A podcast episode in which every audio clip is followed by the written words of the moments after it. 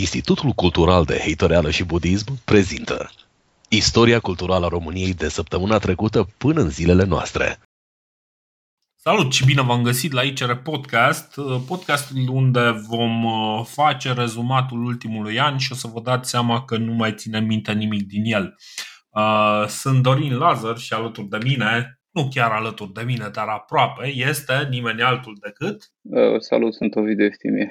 Așa, așa, da. mai sobru, știi cum e, până la urmă cineva trebuie să fie serios în acest podcast, care are în curând șapte ani. Da? Ei, da. du-te. Da, mă, 2015, atunci l-am început. Doamne, ce La început, așa, prin ianuarie, februarie, cred. Da, cred că prin ianuarie l-am început. Știu că l-am început destul de devreme. Știu că prima înregistrare a fost în 2014, dar nu prea eram noi mulțumiți de ce. Aoleu, și acum toată lumea face. Acum toată lumea face. Când făceam noi, nu, noi am făcut pentru că nu făcea nimeni. Păi, ce podcasturi românești mai asculti? Băi, ar trebui, uite... podcast românesc, că nu mă interesează.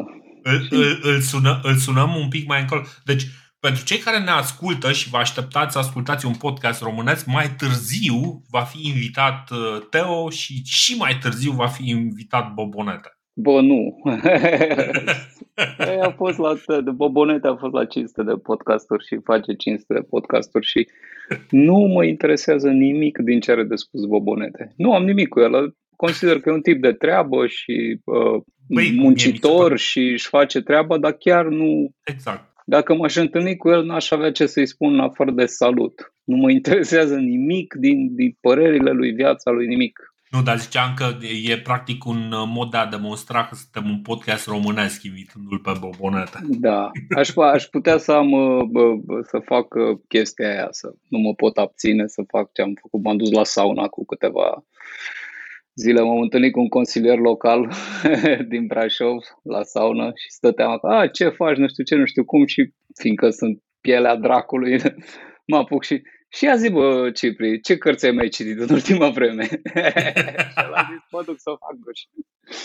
și sunt convins că nu mi-aș putea obține răutățile față de bobonete să-l întreb, ia zi, bă, ce ai citit în ultima vreme? În afară de motivaționale și ziua Băi, pe aia cu The Promised Land al lui Obama am citit-o. Da, nu, nu știu.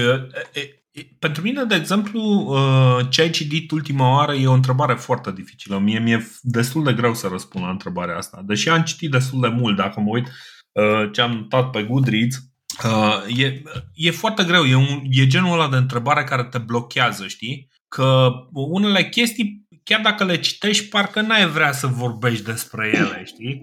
Mai ales cele mai beocheate un pic. Și atunci ai așa un fel de blocaj, dar știi cine îți răspunde aproape instantaneu? Cine? Omul care n-a citit decât una sau două, cel mult. Deci, sau care n-a citit, citit niciuna, cum a, cum a răspuns Băsescu. Băsescu când l-au întrebat imediat, pf, orbitor. Păi, ai citit uh, uh, cărți porno și ți-e rușine să povestești sau ce? A, nu, nu mi-e rușine, numai că nu mai țin minte titlurile. Cărți proaste, știi? gen Hollebeck, știi, care e un fel de uh, de la care își imaginează, care se uită la filme porno și după aia scrie cărți despre ele, no, frustrările lui. Printre ultimele Ale, pe care le-am uh, citit a fost aia lui Adina Popescu și aia mi-e un pic rușine. Ce e aia lui Adina Popescu? Era ceva cu 12 povestiri de pe calea moșilor sau ceva de genul ăsta și... Uh, uh, deci nici măcar nu a fost atroce. Deci cum să spun, e, n-a fost... A fost competent scrisă, dar degeaba. Păi nu trebuia să o citești pe toată, că nu ești obligat. Băi, am tot sperat, știi că la E ca la film, eu am încercat să mă uit la Matrix Reloaded și pe la jumătate m-am plictisit și am zis nu mă mai uit. Și nu mă mai uit niciodată la Matrix Reloaded, că nu mă interesează. Serios. Uh, deci da, nu, nu știu. este super plicticos. Nu îmi pasă de ce se întâmplă acolo. Nu pot să fiu supărat sau ceva.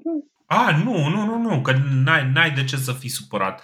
Uh, stăteam și, uh, că asta, să le zicem, de desubturile oamenilor care ne ascultă. Uh, chiar înainte să dăm drumul la podcast, începusărăm să vorbim despre uh, Don't Look Up, care este un film pe care eu nu l-am înțeles, m-am uitat la el, mi, mi s-a spus că e comedie, n-am râs, am înțeles că ei au făcut, uh, deci eu ce am înțeles de acolo este că ăștia vor să facă un fel de metaforă, știi, să ascunde în, spate, în spatele pericolului iminent uh, care e asteroidul, de fapt este schimbarea climaterică, că aia se simte și că lumea nu este receptivă și că o să murim și bla bla. Știi? Ok, whatever. Uh, am înțeles chestia aia, numai că pur și simplu mi s-a părut artificial construit tot, n-au avut personaje de care să pese, uh, umorul, am înțeles că ar fi, ar fi existat ceva umor în el, nu l-am văzut,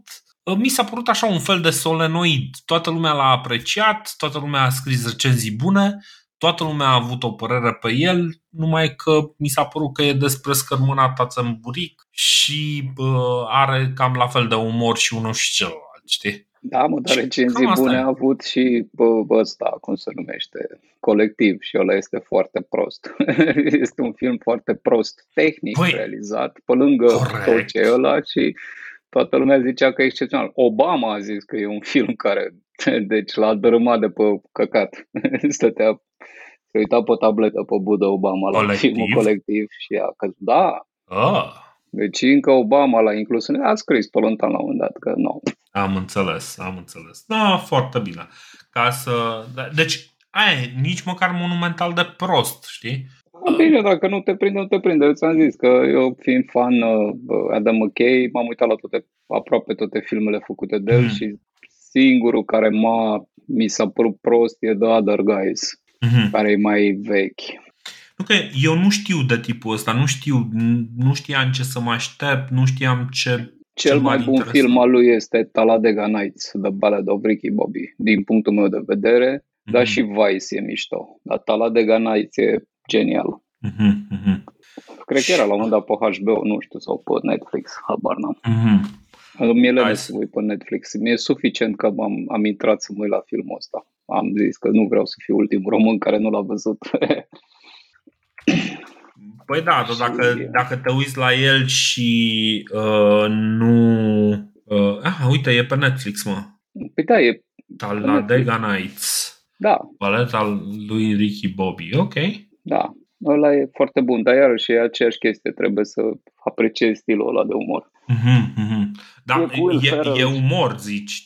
Eu nu, n-am, n-am, nu m-am prins că e umor, adică Bă, eu uitându-mă la filmul ăsta cu, cum se numește, deci ăsta, Don't Look Up, am recunoscut mm-hmm. niște faze, deci niște chestii de astea, inclusiv, cred că toți ăia din presă care au scris că e bun, nu s-au văzut pe ei înșiși, știi? La fel cum mm-hmm. toți rockerii apreciază uh, The Final Tap și nu înțeleg faza cu să dai uh, This is Spinal Tap și nu înțeleg faza cu datul potențiometrului până la 11. și, și explicam unui fraier care tot insista trecut să asculte muzică tare și zic, bă, ți-a plăcut filmul ăla? Da, ai înțeles faza cu uh, la ei merg pe la până la 11. Zice, da, da, da, că ei sunt șmecheri și așa. Zic, nu, faza e că toți rockerii handicapați care nu înțeleg muzică vor să asculte tare. Că am impresia că este semnul egalului între muzică tare și muzică bună.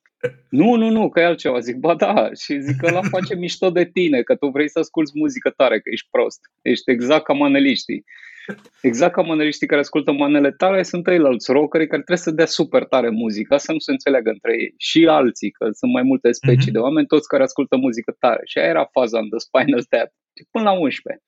Că noi, asta ne deosebește pe noi, că suntem... Uh, în fine, e mai subtilă poanta, dar n-are cine mm-hmm. să o mhm. priceapă, că acum toată lumea... Bine, mie nu mi se pare subtilă, adică mie mi se pare destul de clară aia din This is Spinal Tap Uh, cu, cu astea recunosc că uh, poate dacă aș fi fost ceva mai conectat la știrile din ultimii ani, poate aș fi resimțit cumva, poate aș fi recunoscut niște deci, chestii. Aia de la știri sunt exact uh, Preplicianu, mm-hmm. care Cosmin Preplicianu de la Digi24 are aceeași, aceeași, cum să zic, atitudine în fața oricărei știri. La un dat vorbea despre problemele roșilor din România Uh-huh. Era nu știu ce criză pe țară, dracu, știi, era o problemă de asta complicată pe care Digi o evita, că Digi e televiziune de stat. E ca TVR-ul, știi, și evita o problemă aia cu liniște și asta vorbea foarte serios despre roșii și alte chestii. Și după aia, la un dat, nu știu, când au fost niște proteste care nu conveneau statului, tot cu aceeași față spunea și acum uh, colega mea, Mihaela uh, Brădulescu, să zicem, Mihaela Ionescu este în Piața Victoriei, ce se întâmplă, Mihaela? Aici protestatarii au dat foc la mașini, sunt 5 incendiii, 17 violuri. Mulțumesc, Mihaela, vom reveni cu detalii mai încolo. Ce părere aveți? Ați văzut ce s-a spus? Sunt 5 uh, incendii, 15 violuri. Este acesta un semn, domnule Mihai Cristian. Rădulescu că România se îndreaptă într-o direcție greșită, știi, dar fără nicio emoție. Deci ăla clar nu-i pasă nimic, e total eutanasiat când intre un robot împuțit. știi, o, o, okay. o de-aia, o, o lichea umană oricum. Mm.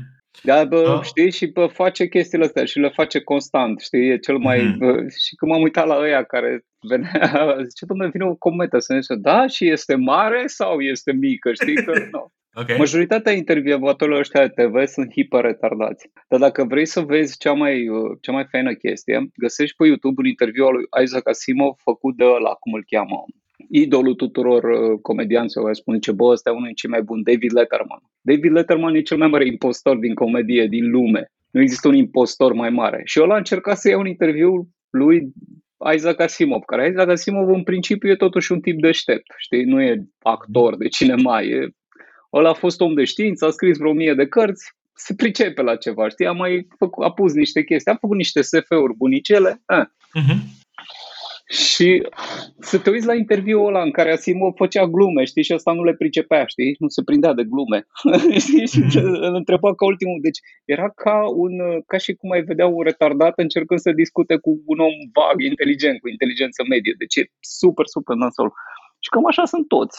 Știi? Adică, nu, ea citesc promptere și își dau cu părerea. Sunt excepții ăia care înțeleg ce se întâmplă în situație, în știrea pe care o prezintă. În rest, citesc promptere și au, au un set de... Uh, sunt ca niște automaton, doamne, ca robotul Ana de la uh, ING sau ceva, știi? în funcție de mhm. ce cuvinte aude, spune niște întrebări. Dar nu, nu raționează, știi? Da, băi, deci singura chestie pe care am priceput-o a fost faza aia de glumă pe care am priceput-o, dar care na, nu, nu m-a făcut să râd, a fost faza aia cu generalul care le-a luat bani pe niște chestii care să deau gratis. Da, și care aia tot revenea, tot revenea, tot revine, tot știi revine. cine e ăla? de vreo 3 sau 4 Știi, știi nu, cine e ăla? Ăla este specific în orice instituție. Există unul de la și la noi a apărut unul de la în uh, marele documentar Recorder uh, cu Marele Alb. Era ăla care îl știa pe patriarh și le făcea o intrare. Ah, ăla e. e același... Ăla care le-a dat titlul. Da, da, da, e același personaj. există unul de la peste tot. Am uh, înțeles. în, toate, în toate instituțiile există un de la știi, care e pe acolo, e șmecher și te tragi un pic în piept, că de ce nu? deci dacă poate să, deci bă, dacă poate să te se puiască, de ce să nu facă acest ăsta? Știi cum zicea Petre Clipe, uh, celebrul escroc Petre Clipe din Brașov, care a scrocat vreme de 30-40 de ani, poți să-l cauți spune, nu știu dacă mai există, dar era celebru. A vândut ăla clădirea primăriei, casa, Biserica Neagră, în fiecare județ e câte unul de ăsta. Noi îl aveam pe clipe. Și uh, după ceva, după vreo 20 de ani de pușcărie cu întrerupere, a ieșit așa și s-a apucat să facă poezii, să picteze, să nu știu ce, să fie un om cinstit, știi, reformat pe la vreo 60 de ani. Uh-huh. Și peste vreo șase luni de zile iar l-au prins cu escrocherie, i-a tras în pie pe unii. și a dus să le întrebăm, bă, nene clipa, dar de ce, de ce ai făcut gestul ăsta? Că erai pe calea cea bună și așa. Și a zis, zice, bă, știi care e faza? Când văd cât de mulți proști sunt în jur, nu mă pot abține.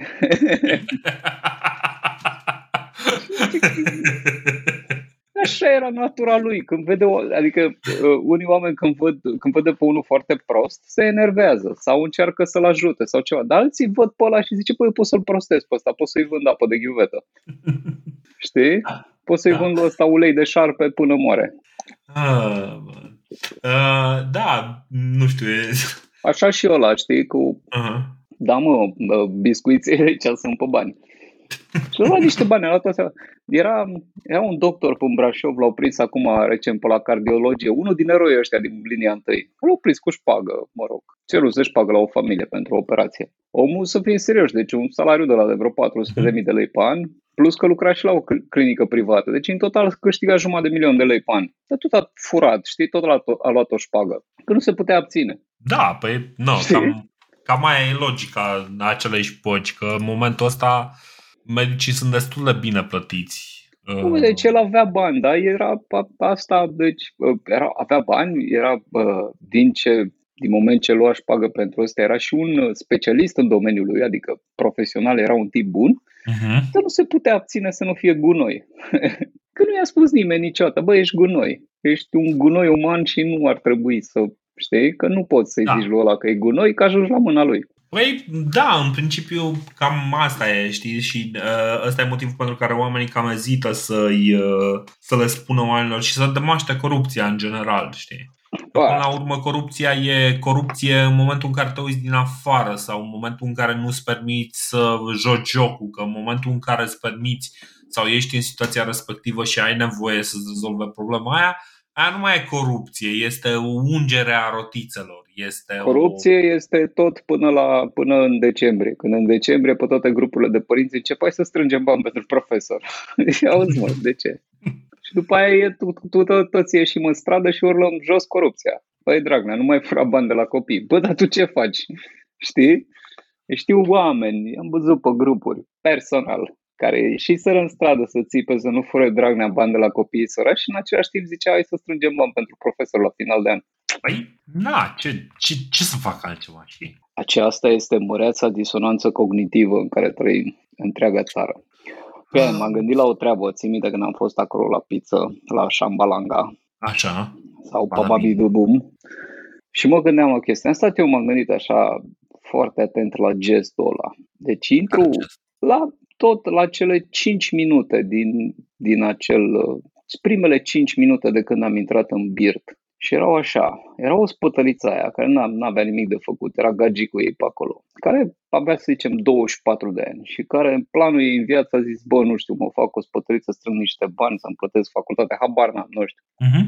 Dar în principiu eu vrea să fiu ospătar, deci cam asta era înțelegerea. Asta era deal până acum. Știi, dacă intrai într-un bar și era una de 24 de ani care îți lua comanda, sarcinile ei și înțelegerea ei asupra sarcinilor pe care trebuia să le aibă față de clienți era să fie un om care ia comanda, un ospătar. Da? Uh-huh. Dar acum, prin lege, doamna trebuie să fie și ofițer de poliție. Doamna trebuie să fie agent constatator, domnișoara. Nu mai este doar ospătar, este agent constatator al statului român. Că a venit și a zis, trebuie să vă văd certificatele verzi. Corect? Păi, nu, fie că e și ea avansat în rang, mă la un deci, moment dat. corect. Ea, din punct ah. de vedere tehnic și legal, era un agent constatator, pentru că verifica ah. niște clienți de existența unei proceduri medicale. Bun. Mm-hmm. Deci era jumate polițist, jumate angajat de SP. După care, dacă unul dintre noi nu avea certificatul verde, ea trebuia să se transforme în judecător, avea și sarcina de judecător. Și ca judecător, efectiv, deci cu aceleași atribuții ca și căcații de la tribunal și judecătorie cu pensii enorme căcatele alea, că majoritatea sunt femei. Uh, aceleași atribuții prin care trebuia să stabilească că s-a încălcat legea. Mhm. Unul dintre acești cetățeni a intrat fără certificat verde. Deși legea impune să intri cu certificat verde, ok, deci trebuia să constate o încălcare. Nu, era primată procuror. Făcea un dosar de încălcare a legii pe care îl înainta ei judecătorului și trebuia să stabilească o pedeapsă. Ori să zică, bă, asta e, dar dacă mă prinde, aveți și voi grijă. Așa. Ori să zic că trebuie să vă dau, trebuie să plecați. Caz în care devenea și executor și călău. Ea da. trebuia să uh, scoată pe un cetățean român dintr-un anumit local pentru că ăla nu deținea, pentru că nu, ăla nu respecta o anumită lege. Deci ea îndeplinea funcția unui uh, polițai, unui pușcăriaș, unui judecător, unui procuror, unui gardian. Deci avea 500 de funcții ale statului într-o fată de 24 de ani care trebuia să fie chelner. Corect? Păi, știi cum e?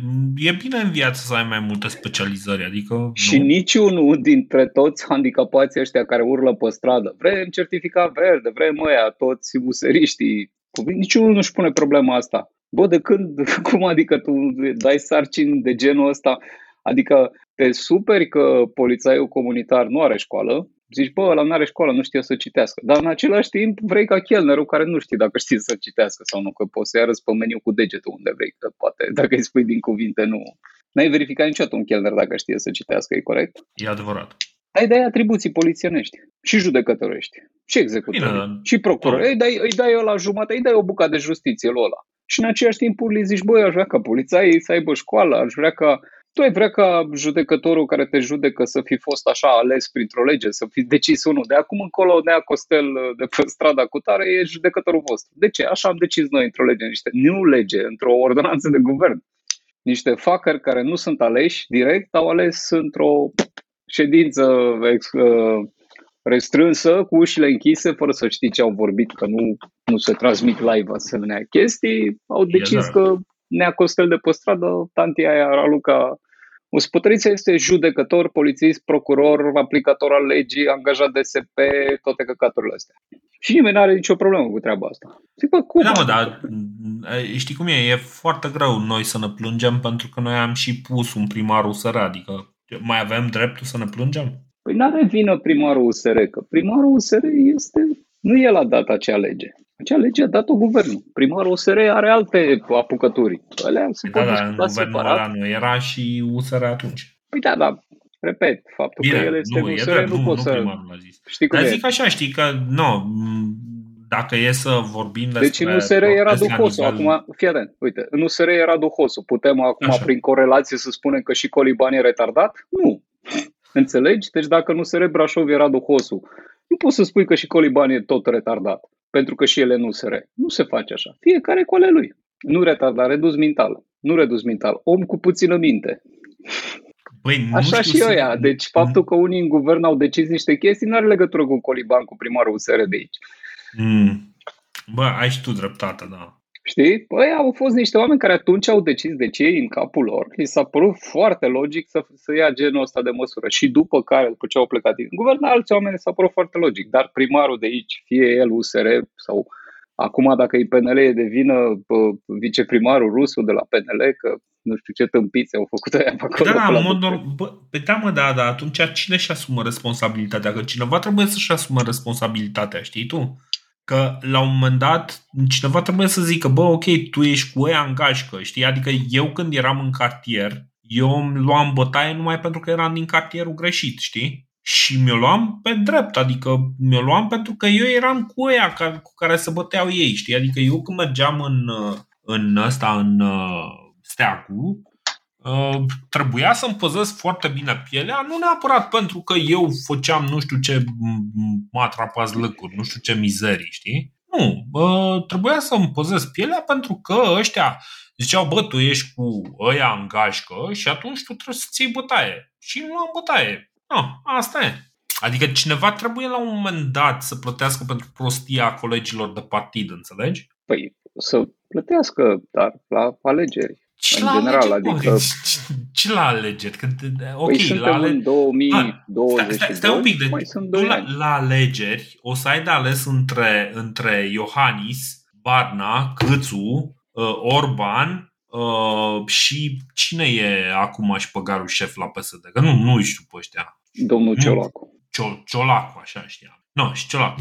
Eh, e ceva de genul, bă, dar știi, că ai vrea să-i pedepsești, dar ai vrea să-i pedepsești cumva pe toți. Și dacă nu te duci la vot, nu pedepsești pe niciunul. Practic, nu există. Și atunci trebuie altfel, cumva. Dar făcut. de ce? Adică eu nu aș merge pe ideea asta să pedepsesc. Și fii atent că la următoarele alegeri prezidențiale avem un candidat nesperat, putem avea un candidat nesperat, domnul Emil Constantinescu, că el legal mai are voie să facă un mandat. Și putem pune încă un nu, profesor. Nu știu, dar lasă de la... Adică, na, trebuie să treacă examenul de, nu știu, de sănătate, de astea. Și ce știi pe cineva care l-a picat? Păi nu, da, știi cum e. Poate să fie un cineva care a, care a intrat la pușcărie că și-a falsificat diploma sau ce?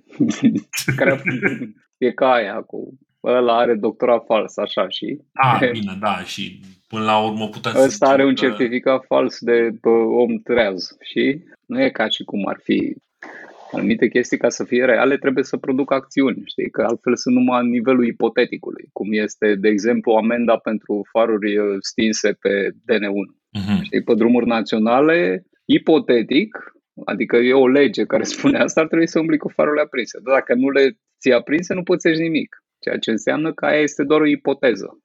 Nu există practic, nu există o acțiune practică normală, nu există o consecință. Corect, corect. Știi? Și așa și asta. Iar domnul uh, Coliban va plăti uh, pentru greșelile partidului său la următoarele alegeri când, uh, nu știu, poate uh, opoziția va oferi un candidat mai credibil decât el. Sau poate uh, el se va ridica deasupra greșelilor colegilor săi și va zice, băi, adevărat că sunt useriști proști, dar uh, domnul Coliban este unul din cei mai buni useriști, cei mai de treabă, știi? Dar între, a, e omul deci care... e, e adevărat că sunt useriști proști, dar între ei Alan Coliban este cel din tâi. Alan Coliban e excepția care întărește regula. Na. Ah, ok. Și atunci, uh, Bine, deci... Coliban ar putea câștiga alegerile și să fie în continuare primarul orașului, să mai spună iarăși chestii de la teoretice, gen primul oraș verde, primul oraș cu cu energie verde. Minciunile alea care păreau ce suntem primul oraș care are toate instituțiile uh, uh, zi, care, care folosește doar energie verde pentru instituții. Ca semnat el o hârtie prin care ăia de la electrică au spus da, aici folosim doar din resurse regenerabile curent electric. Pentru că, să fim serioși, Uh, gen 90% din populație nu știe cum funcționează curentul electric și au impresia că în priză poți să alegi tu că bagi curent din cărbun sau curent din hidrocentrale. A semnat acolo, a făcut o birocrație și în baza acelei birocrații, cumva Brașovul uh, primește numai energie verde pentru instituțiile publice. N-a pus Uh, n-a pus uh, rasteluri de biciclete la nicio instituție publică deținută de primărie, știi? Asta încă n-a făcut omul care vrea să facă piste de biciclete pentru toți, dar niște fiere de la să da, mă, dar vrea să facă pistele de biciclete, mă, după aia pune rastele. Mm-hmm. Știi cine a pus? Uite, știi cine are rastelul de biciclete? Ăsta de la Magnolia. Știi cine e patronul de la Magnolia? E fiul unui fost deputat PSD, mă. Deci psd au rasteluri de biciclete, în timp ce ăsta nu. Le-au furat de la copii. Le-au, le-au furat de, da, le-au furat de la un orfelinat și le-a pus în fața la Magnolia. Rastelurile. Da, asta zic că neavând exercițiul gândirii, majoritatea lor care se uită în gura primarului, oricare ar fi el, că și altul era la fel, adică nu, nu zic că ăsta e mai bun, dar ăsta mănâncă mai mult rahat pe chestia asta cu biciclete verde, cât Tu mi-am înțeles. Fă niște rasteluri de pune-le în față la primărie, începe de acolo. Pune la toate instituțiile de care dețin prea, pune rasteluri de biciclete, ești nebun la cap. Pune la școli, nu sunt școlile ale tale, de ce n-au niciun, nicio școală, mă, n-are rastel de biciclete, ești nebun la cap. Zice, auleu, păi vrei să sprijini mersul cu bicicleta. Da, mă, și unde ce fac o, o rezerv de școală și după aia mă amendez că i-am zgâriat vopseaua pe care ai plătit-o tu. Păi, ai observat treaba asta? Uh, nu că nu am prea umblat prin școli. Am nu, dar ai umblat în general prin oraș. Ai văzut rastel vreo de bicicletă la vreo instituție publică? Nu. Dar ai auzit pe primar explicând cum îi place cum îi place lui să facă orașul verde și să fie nu știu ce și când scrie în presă că Brașovul capitala verde a României și alte căcaturi și Aia, da, marșuri ale bicicliștilor și tot acâmul și zic, băi, nu știu, alea, primul pas, am înțeles, există o lege, putem să mergi cu, dacă, dacă aș vrea să merg cu bicicleta la primărie acum, n-aș avea unde să o las. Știi de ce? Pentru că primarul verde al orașului nu, nu l-a lăsat opoziția să aloce 500 de lei pentru o bucată de fier. Cred, nu știu, co- coaliția PSD, UDMR, bă, nu, UDMR nu e. Nu, că noi PSD, PNL. Doar Ciuma galben-roșie, nu l-a lăsat pe el să aloce 500 de lei pentru asta. A, ca să dea bani, ă, să dea bani să-și facă ă, pagina primăriei, a angajat o firmă de la un coleg din USR din alt județ ca să cumpere like-uri pe Facebook pentru pagina primăriei. Aia poate să facă domnul Coliban, dar să pună niște rasteluri nu. Și atunci le dă la fraierle, face gavaj cu vedeți cât de verde va fi orașul și câte piste de biciclete facem și nu poate să facă o pistă de biciclete, nu poate să facă o rastelă. Asta se numește. Băi, dar știi cum e? Poate că no, el a făcut un sondaj și oamenii au zis că nu vor. Ei vor Hai. să vină și să nu parcheze în, în uh, în parcarea primăriei, pentru că nu e loc nici pentru parcat în parcarea. Nu, nu, nu. Vrem să facem orașul verde și am zis uh, uh, au pus acolo trei, uh, lângă primărie, trei stații de încărcat mașini electrice, care poluează mai mult decât alea clasice, dar cu, cu cine să vorbești? cu, cu oamenii care nu înțeleg cum funcționează curentul electric. Le explici, bă, vezi că aia poluează mai mult, înțelegi? Nu, nu, că nu scoate fum pe cur. Păi da, da, pe ansamblu tot uh, la Păi da, mă, dar ăla e un calcul mai complicat ca să ajungi la... Deci, este disonanța cognitivă, cum Leon Festinger, Fistinger este omul care a introdus această idee și zice e un conflict între ceea ce credem, ceea ce facem, resimțim. Și este un disconfort, iar acest dis- uh, se face un disconfort între ceea ce spui și ceea ce faci cu adevărat. Mm-hmm. Se creează acest disconfort și asta, um, disconfortul ăsta e cu tot mai mare cu cât faci mai multe lucruri de genul ăsta. Și cu cât ești mai disconfortat, cu atât ești mai nervos. Și de aia sunt foarte mulți oameni nervoși. De aia ăia discutau foarte furios despre filmul Don't Look Up, pentru că între, în timp ce spuneau că totuși colectiv a fost un film bun, puteau să zică că ăsta n-a fost chiar așa bun sau ceva de genul ăsta, deși știau că atunci când au zis că colectiv a fost un film bun, că e un film prost. Dar au mințit. Este termenul psihologic pentru mințit, practic. Asta, disonanța cognitivă, da? Nu. Bine, nu, nu, nu e chiar minciună, mă, pentru că uh, disonanța cognitivă apare în momentul în care tu trăiești cu două realități care intră în conflict, de fapt. Așa. Uh, aia și realitatea e. Dar este, faza, da, faza este că tu crezi chestiile alea. Deci adevărul este să, să susții o chestie verbal sau non-verbal sau ce, și să o faci. Conține două componente, gen, știi? Mm-hmm. Iar când uh, faci numai una din chestiile astea, se, crea, se creează ceea ce se numește minciună, dar uh, psihologii acest Fistinger face, uh, îi zice disonanță cognitivă. Asta este termenul psihologic pentru minciună. Uh-huh. Și ca să nu spun că domnul primar Coliban minte de ca un porc, trebuie să spun că suferă de disonanță cognitivă. Pentru că mai nou am aflat, discutând cu niște foști colegi din presă, că oamenii politici nu mai pot fi idioți. Oamenii politici plus un avocat devin uh, ofensați. Adică, în mod normal, puteai să fii prost, canalie sau ticălos, dar dacă te întâlnești cu un avocat, ăla spune, zice, bă, din punct de vedere legal, tu ești ofensat și calomniat și trebuie să-i cer bani de la ăla care ți-a spus acest lucru. Și atunci, îi spune lui domnul Coliban că este mincinos, spune că are disonanță cognitivă. Pentru că există o inconsecvență între ceea ce spune și ceea ce face. Corect. Așa. Pe de altă parte, și pentru chestia asta aș putea fi dată în judecată, pentru că nu am, uh, uh, nu am, nu sufer de o boală mentală și de probleme psihice, astfel încât să fi dat la facultatea de psihologie și să-mi iau uh, această diplomă prin care să acuz pe alți oameni de așa ceva, știi? Uh-huh. 90% dintre absolvenții de psihologie au niște probleme psihice și fac facultatea de psihologie și după aia încep să exteriorizeze toate problemele lor pe alții, știi? Te apuci și vorbești cu unul care e psiholog și el începe să spună ce probleme ai tu și după te uiți cu atenție, bă, zic, asta, asta sale tale, de ce mi le spui mie? Ne-ai întâlnit absolvenți de psihologie? Eu am întâlnit. Foarte. Uh, băi, nu, eu am întâlnit doar, uh, am avut uh, niște amice studente la psihologie. Alegerea subiectului psihologie a fost întotdeauna legat de trauma personală, niciodată de... Exact. Deci, o traumă personală pe care nu au nu au uh, compilat-o cum trebuie și pentru că nu au compilat-o cum trebuie, fac facultatea sperând că aia le va da, dar în, prin făcutul facultății doar învață mai multe cuvinte prin care să exprime acea traumă personală către alții, știi, să-i spună altuia, vezi că tu ai următoarea problemă. Păi da, da, e, e parcă și un pic mai ușor să-i spui altuia să, cum să-și rezolve problema. Da, păi adică... asta nu, asta facem de foarte mult timp. Da, Băi, nu știu, eu am încercat să nu mai fac, dar acum știi cum e. E greu de zis cât de mult succes am avut în, în treaba asta. Cu cât faci mai, mai cu cât faci mai puțin să explici altora ce e în regulă cu ei, cu atât reușești să sau de fapt de fiecare dată când vrei să te uiți la ea și zici, bă, ce e în regulă cu tine, să te gândești dacă nu e ceva în regulă cu tine în timp ce îi spui aia. Bă, asta nu e cumva, nu e cumva ceea ce fac eu și eu reproșez lui ăla. Bine, întotdeauna de, eu zic, adică așa mi se pare corect, îi reproșezi omului că nu face lucrurile ca tine, nu neapărat că tu le faci bine sau că el le face prost, ci că nu le face ca tine. Ăsta e reproșul numărul unu pe care îl celor din jur. Mi se pare că asta se întâmplă. I might be wrong, dar de obicei oamenii reproșează altora nu neapărat că fac lucrurile bine sau rău, ci că nu le fac exact așa cum ar vrea ei să le facă. Nu știu, mie mi se pare că oamenii reproșează altora exact lucrurile pe care nu le fac ei.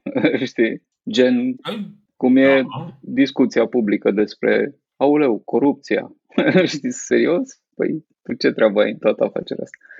Cea mai fascinantă e treabă e aia cu românii sunt de căcat. Și te uiți la la care zice și zici, bă, poate tu. știi? De unde știi? Că singurul român pe care îl cunoști cât de cât foarte bine ești propria persoană. Și când începi să spui că românii sunt de căcat, îți dai seama cam ăla ce spune. La fel ca ziariștii care tot dau știrile alea cu românii nu citesc. Da, în loc să te surprindă știrea aia, știi, să te blocheze. Bă, stai puțin, că eu citesc, prietenii mei citesc, nu știu ce, ăla e super de acord. Da, mă, românii nu citesc, firea dracu de hani. Toți sunt niște analfabeti și niște... Dar el nu se oprește un pic. Bă, stai puțin, că eu n-am citit nimic în ultima vreme. Eu am citit numai motivația. Eu am citit Yuval Harari și cam asta e tot. Aici s-a terminat lectura cu mine. Am citit uh, pe Jordan Peterson și gata. Acum încep să le explic altora cum să-și fac ordine în cameră. Dar nu știu, păi, mai citește și altceva.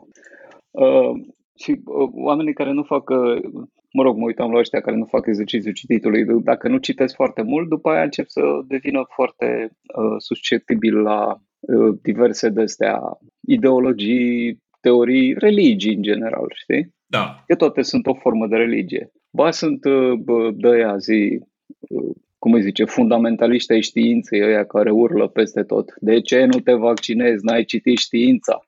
Că uite mă, ce ar citi România, deci dacă se face acum eurobarometrul la UE, România e țara numărul unu în citit lucrări științifice.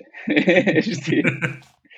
Bă, toți nu poți să mai discuți cu unul, că imediat îți explică, stai mă, că științific, vaccinul, Omicron, varianta, e, teta, leta, e super bună, nu știi tu. Trebuie să-ți faci vaccinul a opta doză, ce n-ai înțeles?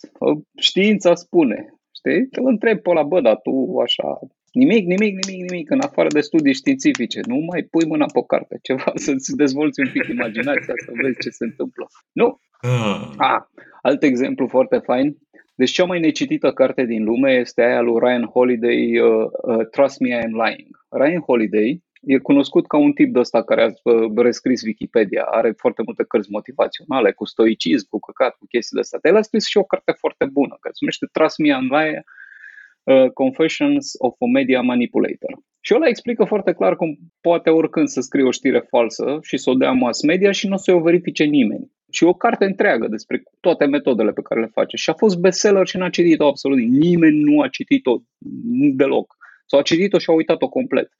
Pentru că de fiecare dată uh, mi-aduc aminte de cartea aia când văd câte o știre de aia. Netflix a anunțat că filmul cu tare este cel mai vizionat film al lor. Și toată lumea e de bună știrea aia și zic, ce surse ai pentru asta? Netflix. Și de ce îi crezi? Netflix. Dar de ce îi crezi? Bă, e cel mai văzut film. Da, dar de ce îi crezi? Păi crezi pentru că e ei nu dau nicio dată reală, deci ei nu dau acces la datele lor de streaming sau ceva. Vine și zice, am avut 16 uh, milioane de uh, vizionări de câte o oră jumate pe streamingul nostru. Ok.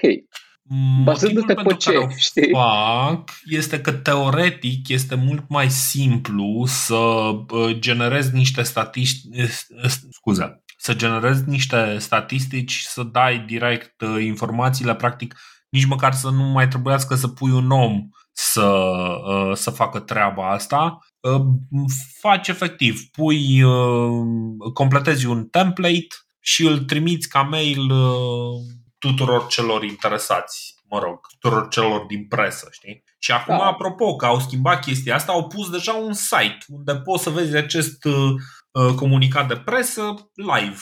Știi că practic aia e. E acum un site unde poți să vezi top 10. Da, pentru că da, nu ai acces știi, la datele lor să-ți confirme ah, nu, treaba. Nu, nu, nu. Nu, păi... toată lumea a uitat. Exact ca ăla cu video pe Facebook, știi? Odată la da. 3 luni cineva apare și spune vezi că videourile pe Facebook nu sunt văzute mai mult de 3 secunde. Ok. După care, 3 luni după aia apare unul. Zice, bă, știi unde ar trebui să băgăm bani, să băgăm pe video, unde? Pe Facebook, acolo să faci multe view-uri. Da, dar nu se uită nimeni. Și nimeni nu se oprește, știi, să zică, bă, dar, nu se, dar nimeni nu se uită, tu înțelegi că nu se uită nimeni. Da, dar hai să băgăm bani în continuare. Ok. Da, da, Absolut. da Nici o da, frână, nimic.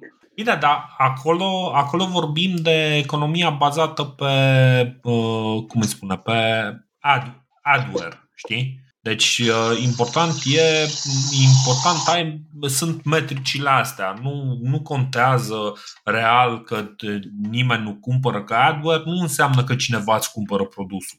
AdWare înseamnă că tu dai bani ca să fie văzut numele produsului tău.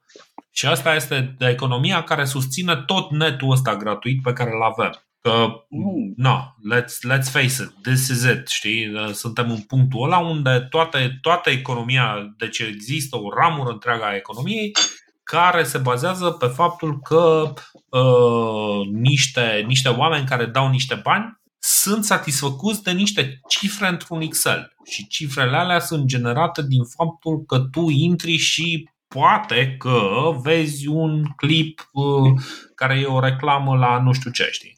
Sau ceva de genul ăsta. Păi, dacă îmi spune adevărul, nu s-ar băga bani atât de mulți în internet și ar fi mai puțin internet. Ce zici de asta? Păi aș fi foarte fericit. Mie mi-a plăcea foarte adică mult. Adică se pare asta. că avem, uh, avem să... prea puțin internet și trebuie să mai facem, trebuie susținut cu atât de multă publicitate, trebuie să nu mai fie publicitate. Trebuie să spui deci... adevărul și să reducem internetul folosit de oameni. Băi, uite, eu am aflat în ultimul an cât merită podcastul de istorie la care lucrez eu. Și podcastul de istorie la care lucrez eu merită o sumă de trei cifre pe lună, ă, dați de niște oameni pentru care podcastul ăla contează, care ă, ei vor ca podcastul respectiv să existe, să, să meargă în continuare și Asta este, ăla e, atâta este. Deci, practic, sunt vreo, nu știu, câteva zeci de cafele pe lună. Cam asta Așa. e. Atâta valorează podcastul ăsta. Uh, dar atâta valorează. Deci eu nu m-am dus să, să fac reclamă pe radio, nu m-am dus să-mi fac, nu, eu nu vând reclama. Există produsul și în produsul ăla le zic, bă, vă place produsul? Dați-ne... Da, atâta valorează foarte multe lucruri. Hmm? Atâta valorează foarte multe lucruri. Dar, exact. repet, sunt prea multe lucruri gratuite și nu văd nicio problemă în a reduce. Uh, absolut. Prea multe deci... publicații, adică sunt prea multe ziare, Facebook-ul este mult prea mult, pot să fie Facebook pe bani și gata. Plătești și montajul. Deci și mie mi s-ar părea foarte corect așa și chiar aș fi uh, super de acord. Păi ok, plătesc pentru produsul ăsta uh, și atunci îl folosesc, știi? Așa mi s-ar părea și mie corect. Numai că nu, nu se face așa ceva pentru că oamenii nu ar plăti real. Nu ar fi nicio tragedie dacă oamenii... De unde știi? Am putea să încercăm. În principiu, da. Deci primul pas e să nu uh-huh. mai mhm. dai bani pe nimic. știi? Că dar mulți dau bani, bagă bani în Facebook pentru reclame ca păi să nu no, le iasă nimic. Tu... Dacă îi pui să... Bă, deci păi am discutat cu o grămadă de oameni care fac reclamă pe Facebook și zic că Așa. fac vânzări și zic când își fac calculul la final, nu ies în câștig și zic de ce o faci? Păi trebuie să fii pe Facebook. Băi, ești nebun, de ce faci chestia asta? Trebuie să fii. Să că deci acum se consumă în, mm. într-o firmă, mă rog, cu excepția unor firme super deștepte, gen Apple, care consumă bani, deci consumă bani și resurse ca să producă practic bani pentru Facebook. Sunt firme care au un om care produce bani pentru Facebook. Uh-huh.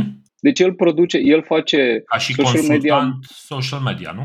Da, el face social media în cadrul acelei firme. Uh, este plătit cu un salariu, uh, investește niște bani și firma vinde niște produse prin uh, platforma Facebook, prin această reclamă. Dar adunat câți bani se bagă și câți bani plătește, iese pe zero. Uh-huh. Știi? În cazul fericit iese pe zero. Că de obicei unii zic că he, lasă că o să ies mai încolo, că acum am 10.000 de like-uri la pagina, mâine o să am 20.000 anul viitor și o să meargă mai bine. Dar tot pe zero ieși, știi? Uh-huh. Și în condițiile în care iese pe zero, ăla e convins că a făcut totuși o afacere bună, că n-a pierdut bani. Dar în realitate ce a făcut el? A angajat un om care să muncească și ăla să producă niște bani din firma lui pentru Facebook. Uh-huh. Că până la urmă toți banii ajung, tot profitul lui ajunge în Facebook. Uite, deci o parte din banii ajung la el, o parte de ăsta, singurul care câștigă cu adevărat bani real este Facebook la treaba asta. El nu câștigă nimic. Dar nu poți să-l convingi, pentru că, apropo, majoritatea oamenilor sunt analfabeți matematic și nu înțeleg matematica, deci matematica e dezastru pentru mulți. Și când zic asta, mă refer la, bă, maxim patru clase, deci 90% din populație, nu a noastră, a planetei, nu pricepe matematică și o fac în continuare. Și dacă te duci și îi spui că e în regulă, nu. Exact cum fac ea cu cripto, știi? Uh-huh. Te duci și îi pui pe masă, zici, bă, uite, fii atent aici. Tehnologia cripto, blockchain, da. 1. Este foarte veche. 2. Este foarte lentă. 3. Este foarte consumatoare de energie. 4. La ce o folosești? Păi ce da, câștig eu niște bani. Da, dacă îmi pui pe ansamblu, aia e pe minus. Aia este o gaură în economie. Toți zipă că e criză de microchipuri, nimeni nu spune nimic, nimeni nu fluieră, nu, nu se pă, aude un susurat de faptul, bă, la ce se folosesc microchipuri? Nu cumva la plăci video cu care minează ăștia cripto într-o prostie? Nu, nu, nu, e de la păi, pandemia stai, COVID. Stai, stai mă, că suntem oameni care vorbim și despre chestii. Mm? Suntem oameni care vorbim și despre chestia asta. De ce? Bă, criza microchipurilor este de la piața cripto, care a luat-o razna. Oricum era razna, ea era ineficientă de acum 3 ani, da. este folosită doar pentru țepe, exclusiv țepe, și oameni care vor da țepe sau vor lua țepe. Este doar o chestie de timp până când vor fi toți țăpiți de chestia asta și vor câștiga niște băieți cu bani. Bine, la ei e și un aspect religios, știi, că e vorba de credința în cripto, știi? Deci, pe bune, este și un aspect religios. Numai că aspectul ăsta religios la ei se îngemânează cu, cu practic, consumul unor, unor, unui anumit tip de resurse. E vorba de uh, același lucru. Hai să mințim un pic. Gen, știi, aș vrea să salvez planeta. Păi nu mai folosi cripto, ce zici pentru asta? Dați-mi bani în Bitcoin ca să, pentru fundația mea pentru salva planeta. Păi nu mai folosim aia, că consumăm curent electric pentru nimic, ești prost. pentru nimic, aia nu sunt nimic, aia doar sunt speculații financiare. Și sigur o să, sigur există un om la un dat care vă zice, nu, nu, nu, că eu am făcut bani din cripto. Da, mă înțeleg, dar nu, ai făcut bani din cripto, uh, pe ansamblu toată economia aia, dacă o iei, iese pe minus. Aia este o gaură în planetă care produce rău planetei. Tu ai câștigat din ea, dar asta e. Da. Să nu înseamnă că aia este bine. Dar nu vrea nimeni să înțeleagă de ce. Sau ăia care înțeleg, înțeleg, dar acceptă această minciună și merg mai departe. Și după aia se gândesc, zic, bă, am adunat vreo 5-6 minciuni în jurul meu. Dar nu le zice minciuni, se duce cumva la psiholog unde îl plătește cu vreo 300 de lei pe oră, dacă e unul bun. Dacă nu, se duce la Coloja și plătește 150. no.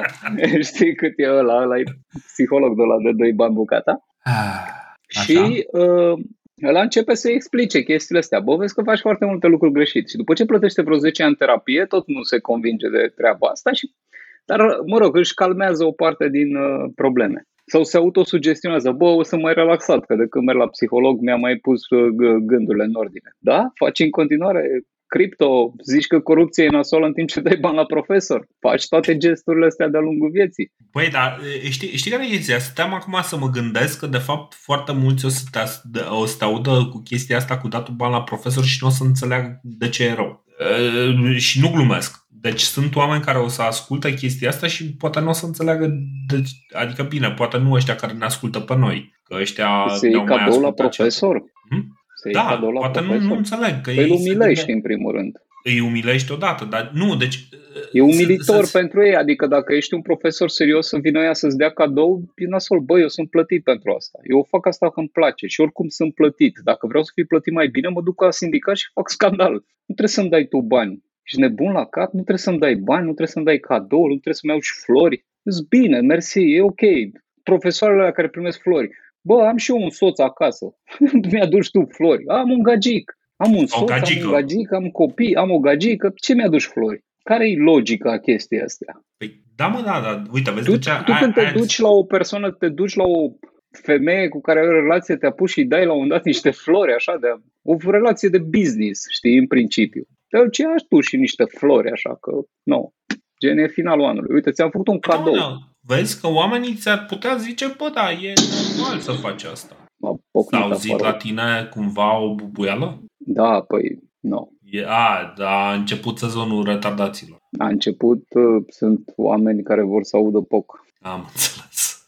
Dacă nu auzi POC, știi, este, mă uitam, mă uitam acum în Penny deci o box, un radio Bluetooth, de fapt boxă Bluetooth care arată ca un radio milion jumate, o mașină de găurite 600 de lei.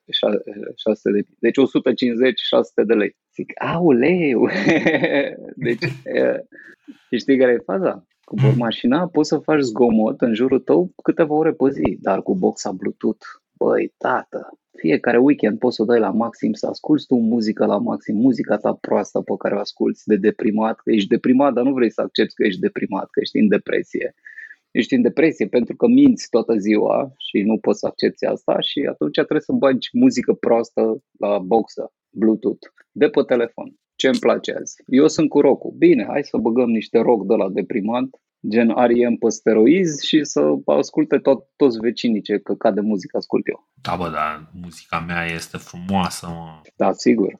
Muzica eu, pe care o ascult eu, tu e bună și muzica pe care ascult eu e bună și muzica pe care o ascultă fiecare e bună. Dar știi care e chestia? Tu nu mm. vrei să asculti muzica pe care ascult eu foarte tare. știi? Că tu ai preferințele tale și le înțeleg, știi? Și eu am preferințele mele și le dar tu la un moment dat când îți dau muzică foarte tare, o să zici, bă, ăsta ascultă o muzică retardată. Nu mă doare capul de la nu știu ce căcat ascultă el, știi? Știi eu, din păcate știu prea bine.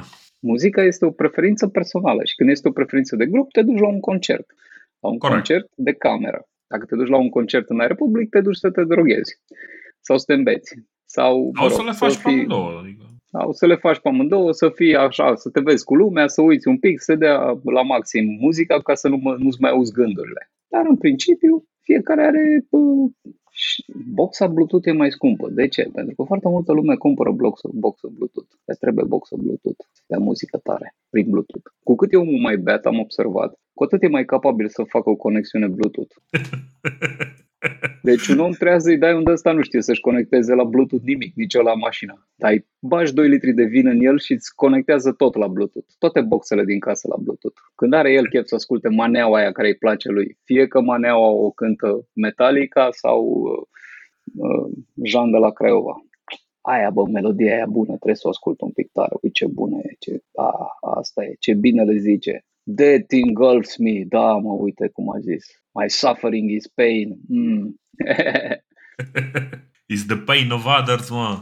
Mamă, deci rockerii și cu maneliștii sunt, maneliștii arată, sunt exact aceeași specie de oameni, ascultă My enemies are surround me. Excelent au punctat.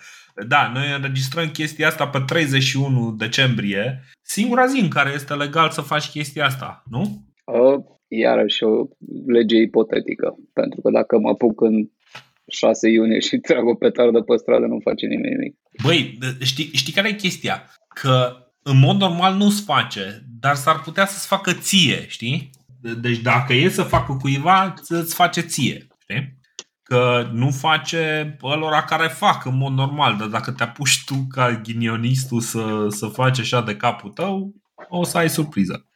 O să fiu eu ăla care o să sufere. Da, cert e că acesta, acesta 2021 a reprezentat o extrapolare a acestei atitudini perfect mincinoase a celor din jur, care la rândul ei, conform domnului Fisting, creează uh, tensiune nervoasă. Dacă creează tensiune nervoasă, oamenii sunt super furioși. Deci, și dau foc la spitale sau ceva de genul ăsta, nu știu.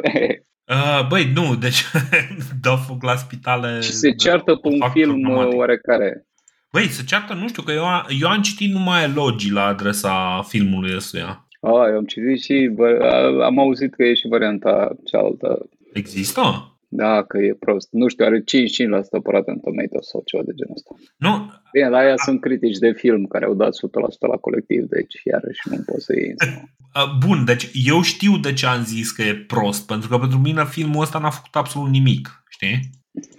Deci eu cunosc da. acest aspect în legătură cu mine și știu exact și pot să articulez de ce anume consider că filmul ăsta este prost și voi considera în continuare că este prost, uh, chiar dacă înțeleg că există totuși o noimă și o, o logică în spatele, uh, în spatele lui, o logică cu care eu nu am empatizat, știi? Pot să înțeleg aspectul ăsta, știi? Nu, nu, nu sunt absurd, nu mă n-am, n-am nicio treabă. Dar, uh, băi, nu știu, adică e ok să zici că un film e prost cât timp ai niște argumente, știi? E ok să zici și că un film e bun cât timp ai argumente, dar în cazul colectiv, de exemplu, știu că argumentele alea sunt false, știi? Adică știu că sunt false pentru că știu cam cât uh, cam ce alte filme au fost considerat, uh,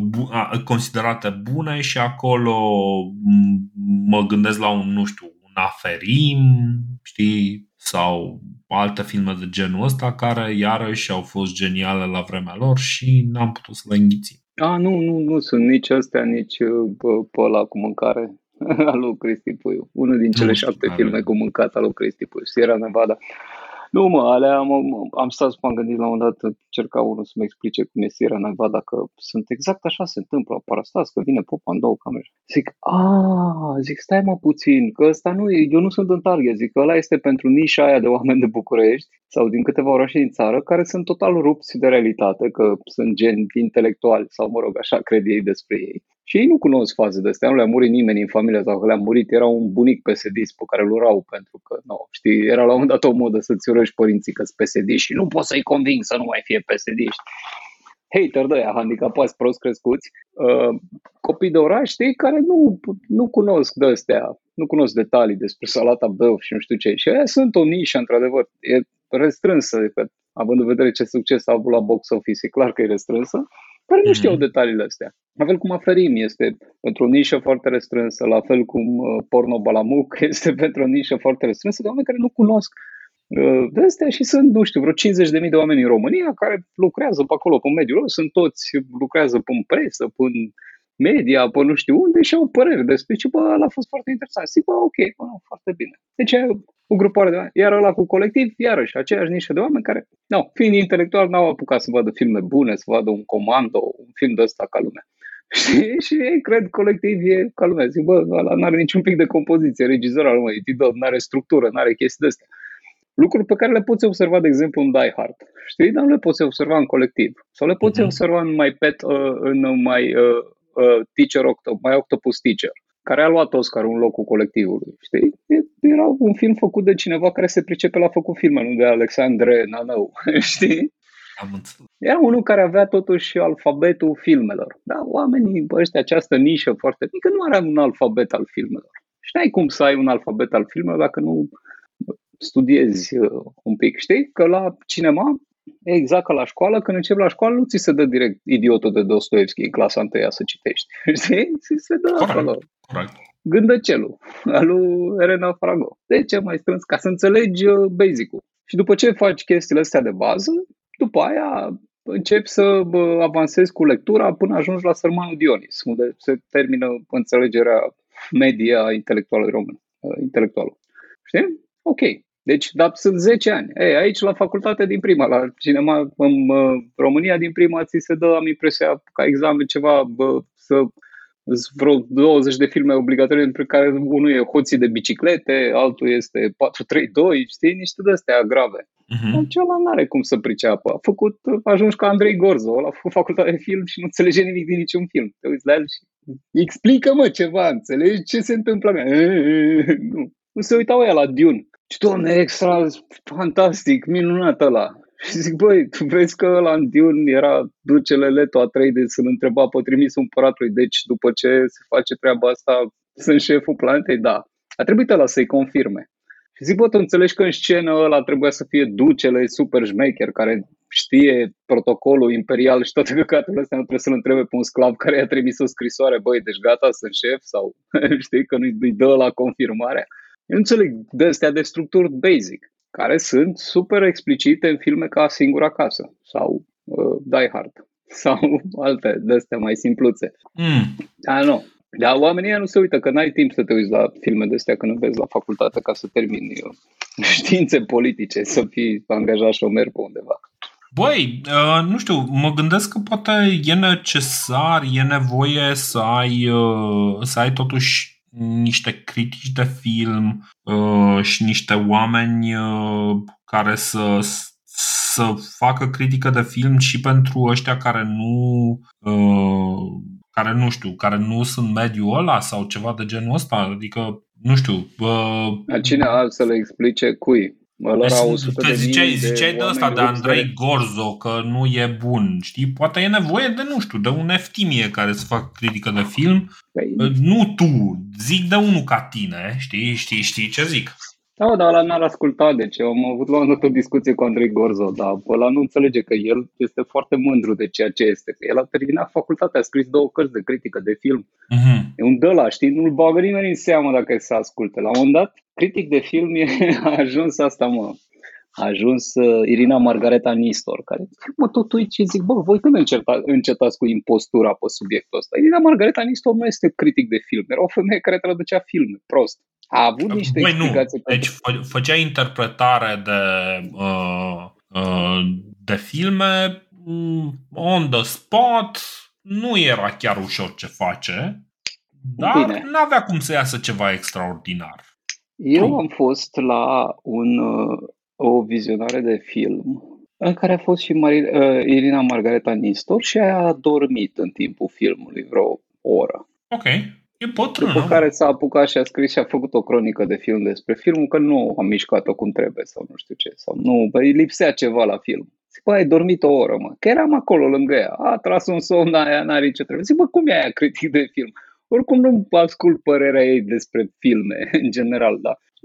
Serios, cum să faci așa ceva? Și era în miezul zilei, adică era pe la vreo două, trei, știi? Nu, da, era... oamenii mai în vârstă așa, la ora două, trei, fac și un somnic, o chestie. Mm-hmm. În sine nu mi se pare, bă, nu știu, bă, imposibil, in, deci nu, nu mi se pare ieșit din comun faptul că Irina Margareta Nistor a dormit la un film. Într-un fel, poate, da, ok, poate ea se aștepta ca filmul ăla să o țină trează și n-a reușit. Pe mine, la mine efectul ăsta l-au avut ultimele două filme din seria Matrix.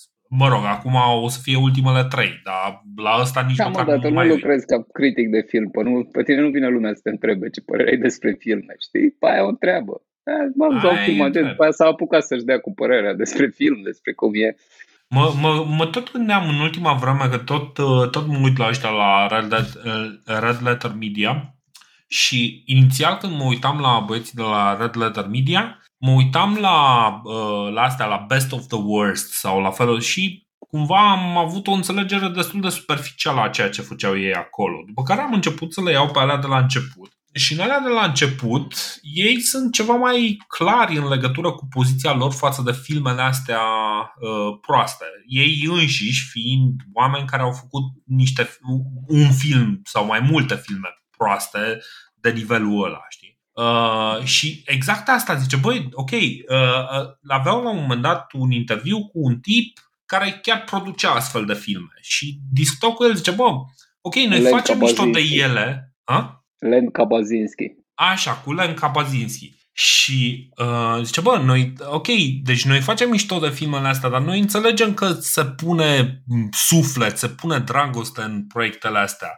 Cineva chiar vrea să facă ceva acolo, adică filmele alea există pentru că există un motiv pentru care cineva s-a, s-a muncit acolo, știi? Și se vede un pasiune, e un proiect de pasiune și așa, știi? Adică, nu, îi, mai, îi taxăm mai tare pe ea acolo unde nu pun suflet deloc, știi? Sau ceva de genul ăsta, știi? Oameni care vor să sară pe un trend sau care fac lucrurile foarte prost, da. No.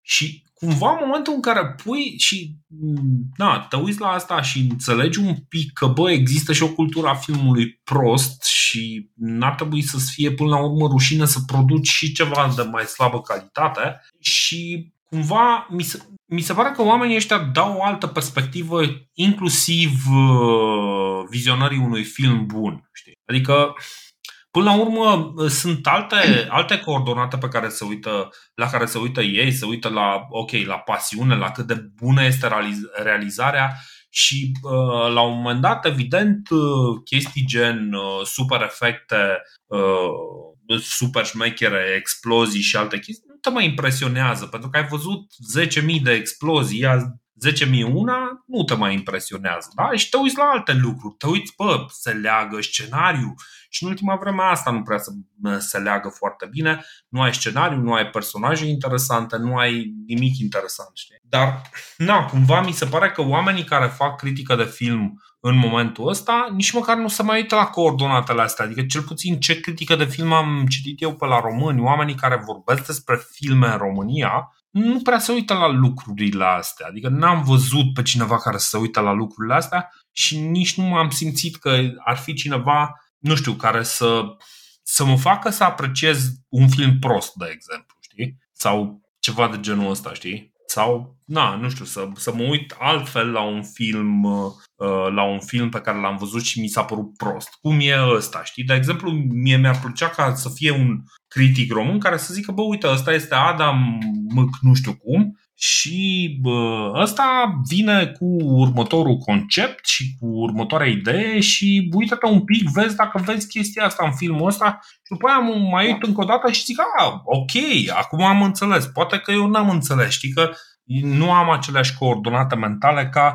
băiatul ăsta care a făcut filmul, știi? Dar dacă cineva mi explică, că știi cum e, Uite, ca să explic eu. Te uiți la Talladega Nights ca să înțelegi după mm. care, The Big Short, care am impresia că a luat un Oscar sau ceva, mm. care este despre criza bancară, care e un pic okay. mai greu. După care Vice, care este despre Dick Cheney și după care la Don't Look Up. Și dacă vrei poți să te uiți la Anchorman, The Legend of Ron Burgundy, dar ăla e comedie-comedie. Mm-hmm. Okay. Și nu Pentru... te uiți deloc la Step Brothers că este foarte prost. Sau Aha. mă rog, alții zic că e bun, dar mie mi se pare forțat. Step Brothers este forțat. Mm-hmm. No, deci asta zic, că știi cum e, până la urmă avem nevoie și de niște educatori care să zică că până la urmă asta sunt educatori, sunt oameni care uh, nici măcar pornindu-se, nici măcar nu se pornesc neapărat cu intenția de a educa, dar ajung inevitabil să educe prin exemplu. Știi? Și până la urmă, poate ăștia de la Red Letter Media exact asta fac, știi? Că ei practic educă oamenii care se uită la filmele uh, de o calitate mai îndoielnică prin exemplu. Știi? Deci se uită la felul în care fac analiza, la, la lucrurile pe care le observă într-un film, știi? Chestii de genul ăsta. N-am văzut genul ăsta.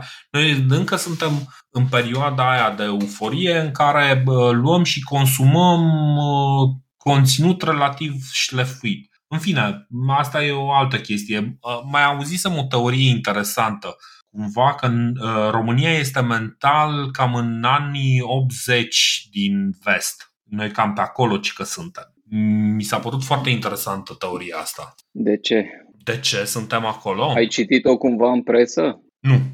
Am discutat-o cu cineva. N-am citit-o încă pe nicăieri. Nu știu, care sunt argumentele că am fi în anii... Argumentele ar fi că uh, suntem uh, preocupați de status fără consecințele, fără să ne gândim la consecințele pe care le are statutul uh, respectiv. Știi? Deci exact ce se întâmplă acum în Statele Unite? Uh, nu chiar, nu chiar, pentru că acum există un dialog între oamenii care vor, uh, vor să existe responsabilitate și oamenii care nu vor să existe uh, Uh, responsabilitate, ci vor să fie America fac e, știi? Păi și uh, există acest dialog în Statele Unite? Unde, nu există de dialog, apare, dar există, unde apar există TikTok challenger de alea de mâncat uh, scorțișoară cu lingura? Uh, băi, da, dar alea nu sunt tari. despre statut, alea sunt despre consumat practic. Deci, uh, unde alea un, sunt... un prezentator de, talk, de reality show ajuns președinte, există cumva un dialog dacă statutul, dacă consecințele sunt mai importante decât statutul? Deci acolo un prezentator de un uh, măscărici și un prezentator de talk show a ajuns uh, președintele țării. Zici că noi suntem în anii 80. Păi da, adică la noi suntem în anii 80, anii 80, că noi venim, noi practic venim dintr-o zonă de sărăcie, more or less, și da. acum dăm de abundență. Ăștia au dat, sunt într-un post-80, știi? Ei sunt, ei sunt cu 80, tot anii 80, dar o generație mai, mai departe. Dar nu știu dacă toți au suferă de aceeași abundență, adică poți să te uiți că Los Angeles e plin de boschetari, știi? Adică, uh, nu, corect, corect, dar, dar noi nu avem, noi nu avem boschetari. Boschetarii ăia au fost făcuți uh, foarte mulți știi din ei în anii 80. Nu, nu, nu, noi, nu au fost recenți. Știi cine sunt, care e statul cu cele mai multe mame minore, nu? Nu România, cum le place la ăștia să zică. Hai bă, nici acolo nu stă pe primul loc. nu, e Statele Unite are cele mai multe mame minore pe cap de locuitor. Adică... Uh, da, chestia asta nu mă miră.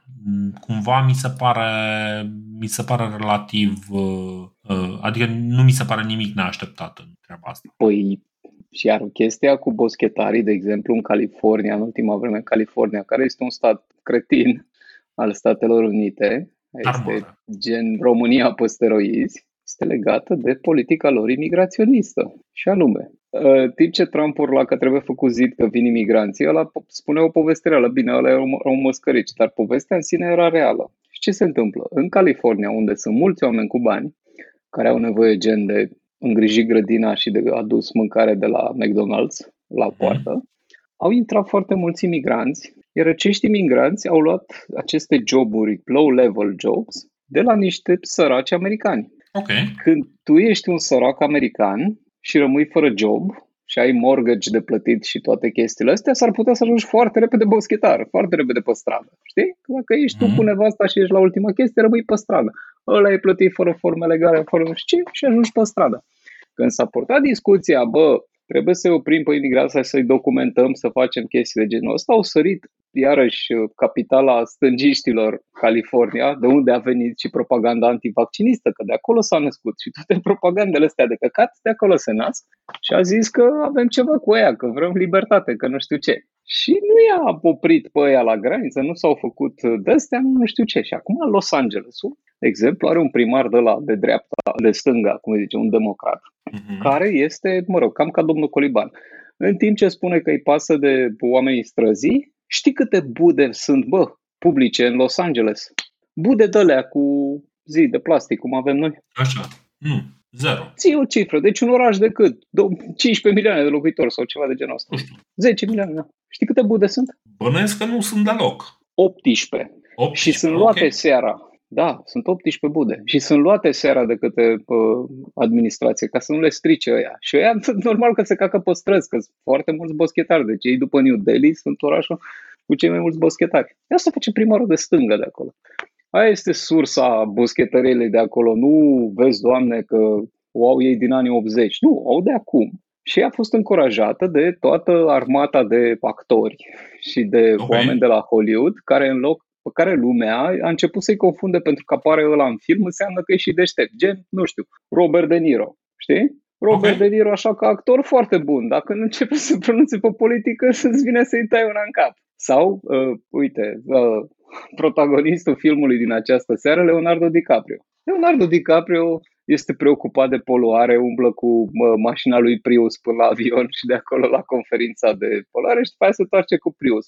Leonardo DiCaprio stă în California și se plânge de incendiile din Brazilia, în timp ce statul lui ia foc, pădurea.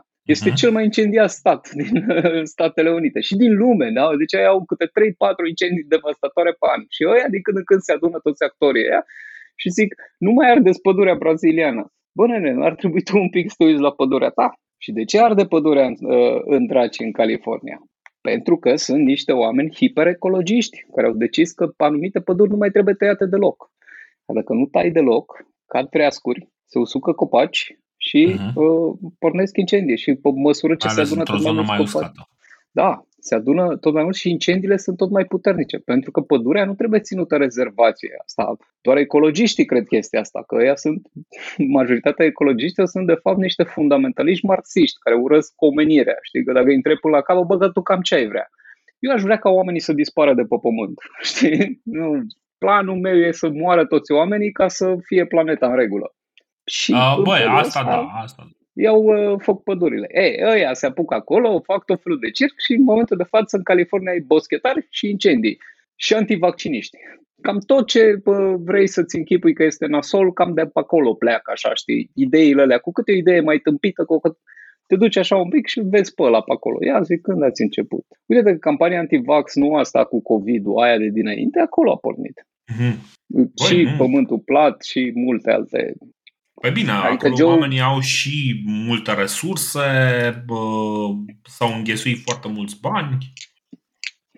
Uh, e normal acolo, să ai tot felul de idei prin, uh, prin magia filmului sau cum vrei, cineva a început, uh, oamenii au început să mai facă diferența între actor și om, știi? Uh-huh.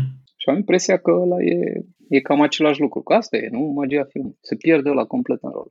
Exact cum la un moment dat la noi, uh, cum îl cheamă pe ăla, săracul? Șerban Pavlu, care juca rolul unui taximetrist într-un serial extrem de prost la HBO, lăudat de toată lumea, dar serialul era, mamă, prost de te durea minte. Adică și prost realizat din punct de vedere tehnic. Am explicat la un moment dat cât, cât de primitiv era făcut, dar n-a, n-am reușit, n-am avut cine vorbi. Uh, ăla se apucase să, ăla a început să se creadă că e un dur, știi? Și la un moment dat făcuse o campanie de aia cu duceți-vă la vot, că dacă nu vă fac, vă, vă sparge lumea, o să fii ultimul fraier. Și se comporta ca ăla din serial. Și zic, bă, tu ești nebun, tu ești un actor, ce, ce faci pe duru acum? Da, Dacă a fost angajat să facă treaba asta. Păi el făcea, nu de bună voie, l-a făcut la el pe pagina un de ăsta la vot, dar făcea pe ah. durul. Și gândeam, zic, bă, dar tu nu ești un dur, adică am văzut duri. Trimiteam pe Cătana Manciu de la mine în liceu, îi trăgea un pumn în ureche că de ăla plângea 5 zile în lacrimi. Ăla nu e un dur, e un dur de televizor. Eu știu cum arată un om periculos. Ăla nu arată deloc. El era un actor care interpreta un om periculos. Da, era, știi, ca Mircea Badea, care la un dat s-a crezut, a crezut că el e șmecher pentru că dădea cu pumnul în sac. Bă, nu e, chestii total diferite. Știi cum arată? Eu am făcut un liceu industrial, știu cum arată oamenii violenți și ceva. E, ăla, Șervan Pavlu, a început să se creadă duru din taxi, din umbre, știi, din ăla. El se credea duru și făcea astea. A început să dea de astea. Nu. Și cam pe aici s-a rupt cumva filmul, știi, între... Bine, Dar, uh, și soluția este să citim mai multe cărți și să ne uităm mai la mai puține filme. Deci, mi, mi se pare că uh, disonanța cognitivă este în general cauzată de bune intenții. De, deci, în general, oamenii ăștia sunt bine intenționați și nu-și dau seama sau nu au înțelepciunea de a înțelege că unele lucruri cu bune intenții nu se pot face decât cu măsuri mai dure. Nu? Adică există o anumită. Adică sunt niște lucruri care uneori sunt poate contra, contraintuitive. Știi? De exemplu, chestia asta că pentru a avea o pădure sănătoasă ai nevoie să mergi să nu să o lași pur și simplu să, uh, să se întâmplă pentru că aia nu mai trăiește în uh, jungla amazoniană, ci să mergi, să o îngrijești, să culegi vreascurile, să iei toate lucrurile astea și să, să o exploatezi în mod... Da. Aia e, nu...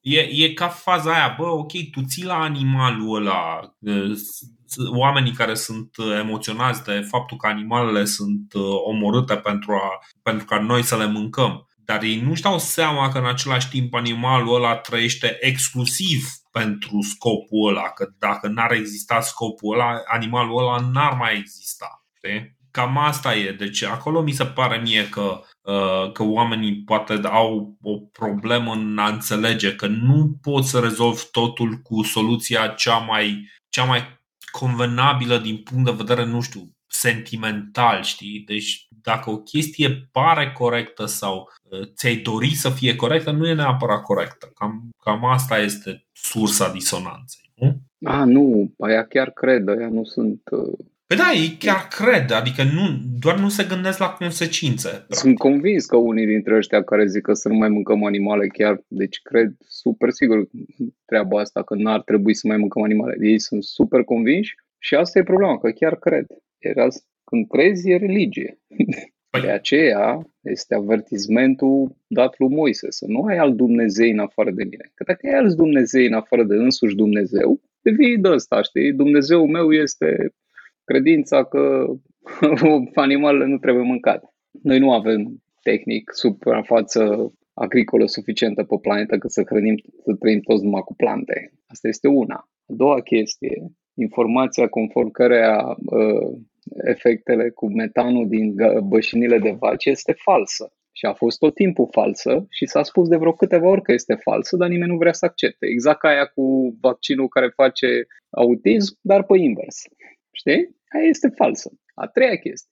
Proteinele luate din uh, legume nu sunt la fel de eficiente ca proteinele din carne. Și știm chestia asta de foarte mult timp. Și am știut-o tot timpul. Sunt și studii pe chestia asta. Sunt și astea. Dar oamenii aceia nu sunt interesați de argumente sau de logică, pentru că ei au o credință. La păi fel da, cum sunt oameni care e... cred și acum, sunt atei ăia care cred că în, în secolul, în perioada medievală, oamenii credeau că Pământul e centrul Universului. Băi, să rămâi surprins. În primul rând, nu credeau asta. Nu credeau că Pământul e plat. Și în al treilea rând, în secolul 21 fizicienii știu că Pământul este în centrul Universului, din punct de vedere tehnic. Pentru că există acel event horizon peste care nu mai poți vedea din cauza distanței cu care se depășește. Și noi, tehnic, suntem în centrul Universului. Dar e foarte greu să explici unui om care citește I fucking love science genul ăla de fundamentalist, de islamist științific, știi? Să explici, bă, vezi că ei aveau dreptate când au spus că Pământul e centrul Universului. Bine, și dar... tehnic,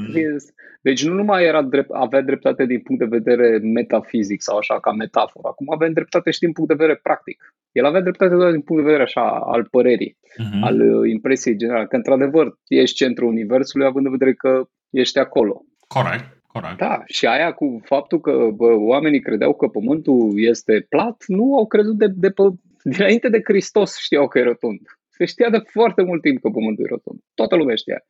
Toți ei care îi întrebau, dar atunci nu aveau Facebook să-l întreb pe ilot, pe iloți sau pe aia care trăgeau la galere, dar tu ce părere ai așa în principiu despre planetă, despre pământ și alte chestii? Eu cred că pământul e plat și n-ar trebui să ne vaccinăm și cred că Cezar e homosexual. Te vă dracu, nu întreba nimeni. Acum, știi? Acum, omul care e taximetrist, care în urmă cu câteva sute de ani nu l-ar fi întrebat nimeni nimic, are acces pe internet și poate să-și dea cu părerea. Păi, bine, într-un fel, știi cum e, nu e, nu e neapărat rău că oamenii își dau cu părerea pe, pe A, eu nu zic că e rău, eu zic doar că nu trebuie neapărat să-l asculți. Știi? În mod sigur, în mod sigur nu trebuie să-l asculți. Adică, la fel cum nu uh, asculți pe, pe ea, știi, orice om care este angajat la stat și are o opinie despre ceva, tu nu trebuie să-l bagi în seamă automat. Știi? Că ăla nu are o opinie proprie. El este un salariat al, al cezarului, știi? Și el vine și zice, domne, eu ca salariat al cezarului spun asta și asta. Și zici, bă, nu știu, am poate înțeles greșeala, că Scuze, poate greșeala fundamentală este uh, faptul că noi am început în ultima vreme să ascultăm pe toți și să le dăm cumva, uh, să le acordăm credit și practic punem semnul de egal între oamenii care chiar au ceva de zis și oamenii care doar zic pentru că se află și ei în treabă.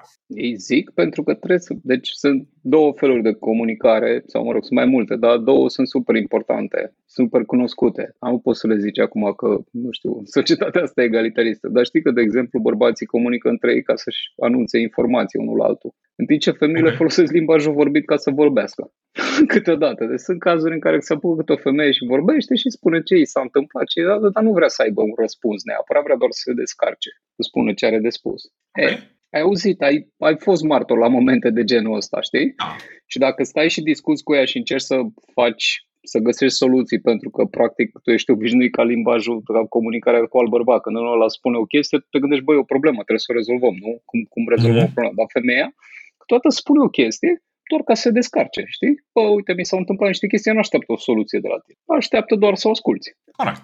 E în cartea aia cu bărbații vin de pe Marte, femeile vin de pe Venus, a scris. A fost foarte populară la un moment dat. Și sunt mai mulți care explică asta ca limbaj de comunicare. Ei, când vorbesc cu unii, când sunt uh, tot felul de masculi care se plâng de pizdificarea bărbatului, asta se întâmplă în, în momentul de față. Sunt foarte mulți bărbați care discută exact ca femeile, spun doar ca să-și spună ce necazuri au. Nu vor să ofere, nu vor să primească o soluție sau ceva pentru problemă. Bun, spun dar... doar ca să se destreseze, știi, să scape de tensiune. Okay. Domne, eu cred că asta, că asta. Vorbesc așa, știi? Era ca ăla, deci acum vreo 3 săptămâni, 4, se plângea unul, deci era unul super supărat și că, că asta era teza lui de bază, pizdificarea bărbaților sau să-și caute blugi și erau numai blugi, blugi strâși pe cur okay. și strâși la ouă în magazine și nu putea să-și ia și e clar că se caută bărbații efeminați și nu știu ce. Și e clar că bărbații se pizdifică. Și eu mă gândesc, zic, da mă, dar tu ești cel mai bun exemplu de pizdificare, pentru că tot ce ai făcut a fost să te plângi. Știi? Un mod normal, un bărbat nu face această chestie. Nu se plânge, bă, uite că nu găsesc blugi. Ok, nu găsesc blugi, nicio problemă, găsesc o soluție. O luau croitor și zic, bă, nu mai există blugi pentru mine. fă te rog, blugi. A doua chestie pe care poți să o faci ca un adult cât de cât uh, citit în lume și în viață e să înțelegi că noi toți oamenii suntem diferiți și în principiu la nimeni nu se potrivesc blugii pe ei și pantaloni. Eu, de exemplu, sunt prea slăbănoc, știi? Și nu cam atârnă pantalonii pe mine. Nu pot să zic acum că toată lumea este grasă. La fel și ăla, ăla poate era prea gras și îl strângeau la coaie. Nu știu, poate avea coaiele prea mari și de aia îl strângeau pe el. Nu înțeleg. Dar nu trag concluzii generale din chestia asta. Concluzia corectă a fost, bă, nu știu, e mai dificil pentru mine pentru că sunt un pic diferit față de ceilalți. La fel cum și ceilalți sunt un pic diferiți față de mine și ori mai caut până îmi găsesc niște pantaloni ca lumea, ori mă la un croitor și zic, bă, uite care e situația. Sufer de o boală foarte rară, am pula foarte lungă și coaiele foarte mari. Te rog, fă ceva ca să mă prindă, că am plugii ăștia din comerț nu mă prind. și acel croitor va zice, am exact ce trebuie și te va măsura, îți va face, vei plăti un ban, nu te plângi, știi, pe internet. Nu te comporți ca o femeie care își da, spune necazurile da. că vrea să se relaxeze. Ea nu are nevoie de o soluție, are nevoie de să-i să spună ce i s-a întâmplat. Uite ce tâmpenie mi s-a întâmplat la serviciu. Ok, continuă, zi acolo tot și trebuie să asculți așa. No. Păi da, trebuie să asculți okay. că poate te ascultă după aia, știi? știi ce am zis despre aia? Înțeleg ce zici, știi? Dar ă, până la urmă, nu, și asta este nu, un mod de comunicare și care este cât se poate de valabil și valid și corect. Sunt de acord, dar există într-adevăr o tendință de pizdificare a bărbaților. Aceasta, Eu nu cred că există. Ba da, există un, o întreagă mișcare.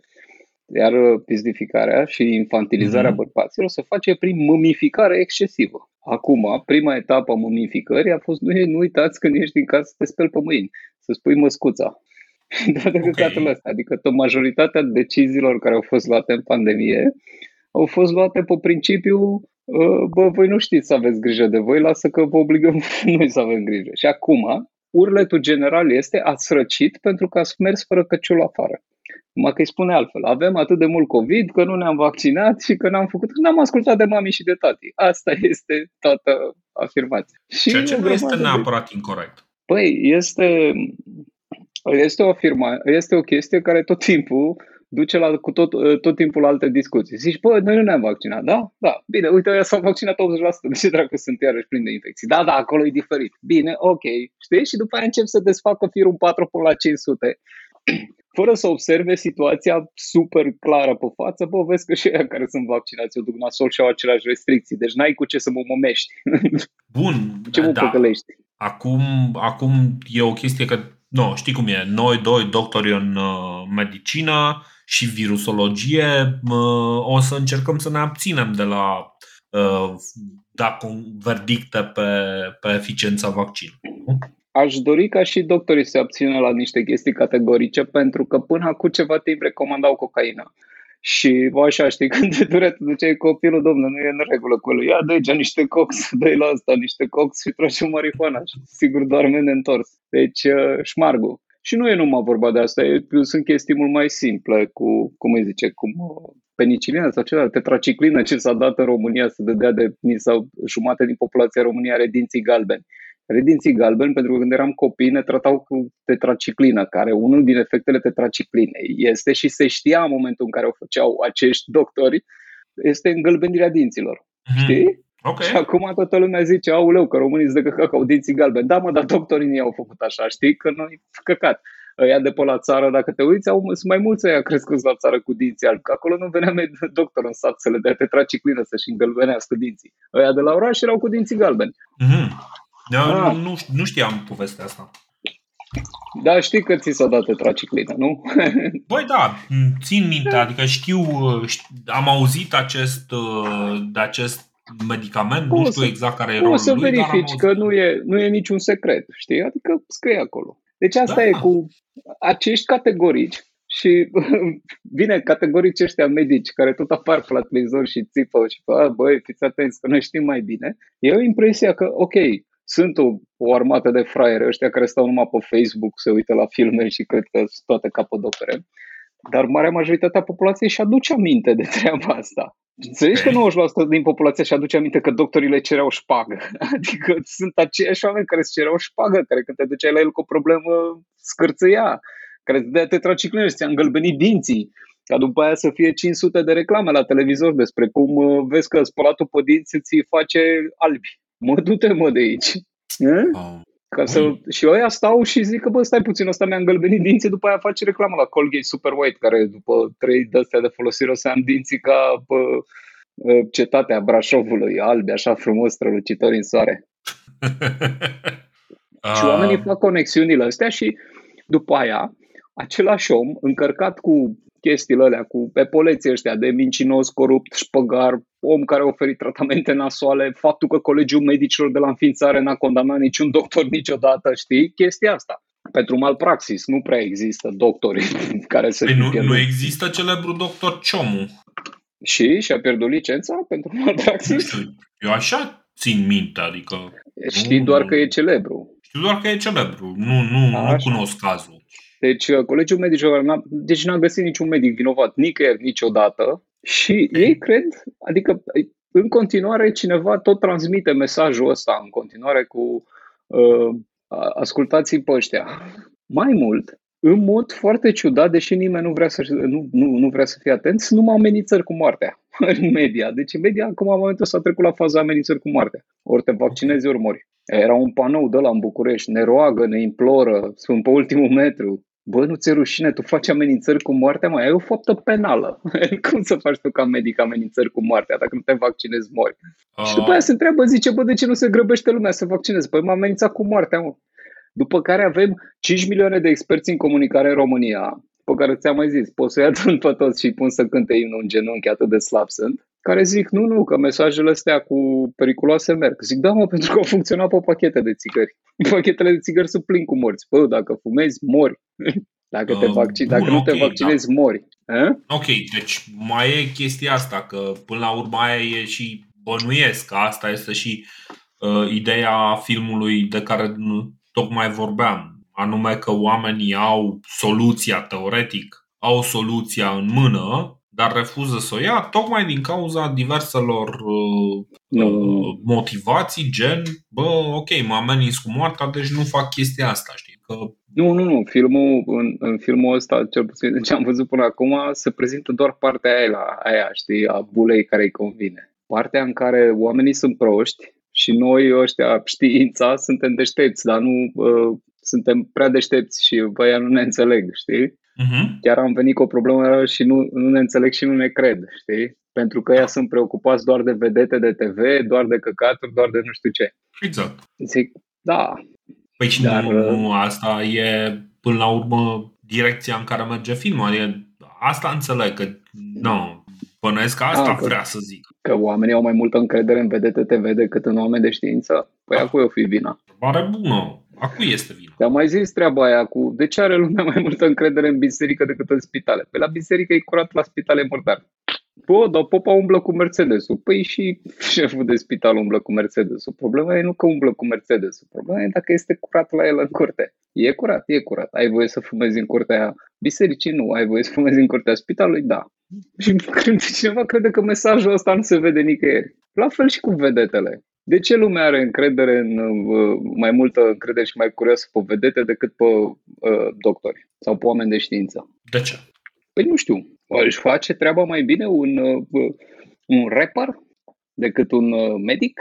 Și când zic treaba mai bine, nu știu, umblă mai bine îmbrăcat, cere pagă, cumva doctorul este cumva, a cumva ajuns la rapper de succes pentru că era nepotul directorului Institutului de Repărie din New York, din Bronx. Băi, ori fi și de ăștia, mă, nu, nu știi ce. Ia, zim, zim tu care rapper celebru a ajuns celebru pentru că era nepotul lui Dr. Dre. Dacă avea talent, mergea. Dacă nu avea talent, nu mergea.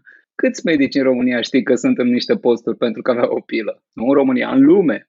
Nu numai la noi și dincolo. Tu de, de ce ar avea lumea încredere în oamenii de știință în Statele Unite sau în medici, de exemplu, în Statele Unite, când te duci acolo și când îți dă la nota de plată trebuie să-ți vinzi casa ca să plătești. De ce ar avea încredere în el? Ca ei, prima reacție a fost, bă, tu n-ai vrut să mă vindeci, ai vrut să mă jefuiești. Da, corect. Asta da, asta da. Asta o înțeleg. Asta o înțeleg foarte. Adică, bă, serios, și le dă opioide până îi îngroapă. Știi ce opioidele, nu? Cel mai popular drog american, dar în principiu opioidele sunt droguri. E ca și cum ai băga opiu, funcționează cam același lucru ca opiu și le dau la aia și sunt toți prăjiți copii și după aia zice sunt dependenți de opioide. Păi cine i-a făcut? Nu cumva... A, chestia asta da, o știu. Am, mm-hmm. am văzut și eu ceva. Deci cu ajutorul statului i-au, i-au umplut pe aia pe opioide ca să nu simtă durerea, pentru că dacă îi doare ceva, se duc la spital, îi omoară. Chestie încurajată cumva tot de stat, cu asigurări, cu toate șmecherile alea, cu nu știu ce, cu foarte scump, cu tot căcatul, hai să îi omorâm. Și după aia zice, bă, vaccinați-vă că aveți încredere în medicină. Du-te bă, dracu de aici, cum să am încredere în medicină, că până acum am mai făcut un drogat, acum trebuie să iau droguri fiecare zi ca să nu simt durerea de... Ca nu cumva să mă duc la spital unde să fiu jefuit și trimis în sclavie, efectiv trimis în sclavie dacă vreau să o plătesc asta. Pe bine, dar uh, din A, și oamenii de știință, am oamenii de știință sunt asociați cu sclavia în uh, state. Oamenii de știință sunt cumva asociați cu marile centre universitare americane, corect, nu? Harvard, Princeton, de asta. Ah. Deci, deci cu sistemul universitar, unde dacă te duci la facultate și faci o facultate de vidator uh, pe viață acolo și te jefuie de bani, corect? Corect, Deci deci care- care, care este- serios. Care e percepția pulesului simplu, ăluia simplu din America, se uită la universitate zice, bă, eu trebuie să fac bani. Știi că cum sunt cuplurile alea americane, care după ce se căsătoresc, banii de la nuntă deja îi bagă direct în, uh, zice, pentru copil, să aibă la facultate. Strângem vreo 18 ani ca să reușim să-i dăm lui ăla să plătească un an, doi și ăla mai trebuie să și muncească în timpul facultății ca să-și plătească alea și încă vreo 5 ani după. Care, Uh, care nu, e percepția? Nu. Deci, acum ascultam că urmăresc un, uh, un podcast economic. Uh, E un tip din, uh, mă rog, e o echipă din uh, SUA care tot vorbește despre diverse chestii. Ăștia au niște chestii foarte mișto, vorbesc cu o groază de lume. Explicau, uh, deci m- la un moment dat avea o discuție cu un tip care la 50 de ani încă plătea uh, datoriile pentru facultate. A, deci am greșit când am zis 5 ani, da? Da, ai greșit. După facultate. 5, 5 ani este Asta- cazul cel mai optimist. Asta vreau să știu, că bănuiam că am, am greșit pe undeva, dar nu știam unde. E, gândește-te omul de rând cam cum percepe, așa, deci la rece, cam cum percepi tu aceste două combinații, oameni de știință și medici, tu locuind în Statele Unite. Bă, ăia sunt cei mai mari dușmani ai tăi, mă. Ăia sunt cei mai mari dușmani ai tăi. Cum dracu să și când vine ăla zice, bă, noi știința am descoperit, am înțeles, voi ați descoperit că trebuie să vă mai dau niște bani, nu știu, cam asta, ba. Asta e cam Da. tot ce am înțeles din... Păi, și atunci, ce facem? Dăm vina pe ei că sunt proști, că se uită la Kardashian? Mă, Kardashian a făcut bani din cur. Dar Kardashian nu-i amenință cu... Știi, de la un moment dat, dacă nu-i mai place de Kardashian, poate să nu-i mai placă de Kardashian. Căcat. Și-și vede de treabă. Se duce și îi place de Tom Jones. Ok, dar ăla nu-l jefuiește, știi? Nu ajungi niciodată la mâna lui Tom Jones. N-ai de ce. Nu Tom Jones, nu știu. Uh, Ar fi zic, interesant. Kanye West. Știi? Ajungi vreodată la mâna lui Kanye West? Nu. Poate să-ți placă, îi dai bani dacă ai chef. Mhm. Pe albume, pe, pe intrări la concerte, pe Adidas și care și vinde el, pe căștile lui Kanye West sau pe ce fac ei, că fac tot felul de chestii, toți fac. Mhm. Merchandising și produc. Dar nu ajungi la mâna lui, știi? Nu, nu o să fii niciodată, nu o să vină Kanye West să zică, bă, cu aia, fii atent că mi-ești dator. Cu cât? Cu 150.000 de dolari. De ce? Păi mi-ai ascultat muzica, ce dracu. Am venit să ți-am cântat din 1991. Ce faci? Tu nu dai bani aici? Uh, da, e drept, e drept, da. De aia și... Băi, mai, e- mai e și chestia aia că mă, oamenii și se îndreaptă către ce este facil, ce este ușor, știi? Băi, trebuie să înțelegi că inclusiv Adam McKay ăsta, el trăiește la Hollywood și el e hiperbogat. Adică e hiperbogat după standardele noastre, știi? Mhm. știi? Și atunci el nu știe uh, cât ar costa ospitalizare. Sau, Ah, știi? Nu cred că își pune problema... Are 60 de milioane, știi, estimat averea lui, 60 de milioane de dolari. da, cu 60 de milioane de dolari parcă nu-ți mai vede. Ok, deci atunci el nu poate estima cam cum, uh, cam ce părere are. Știu unul de la un fraier de rând când vine și îi spune, vă vezi că vine o cometă. Da, da, mi-ați mai zis de astea. Ah, man. But, Știi ok. cum e? și sunt Ah, foarte înțeleg. mulți așa care discută. Că te uiți, nu știu dacă există vreun film american în care oamenii să fie efectiv săraci real, știi?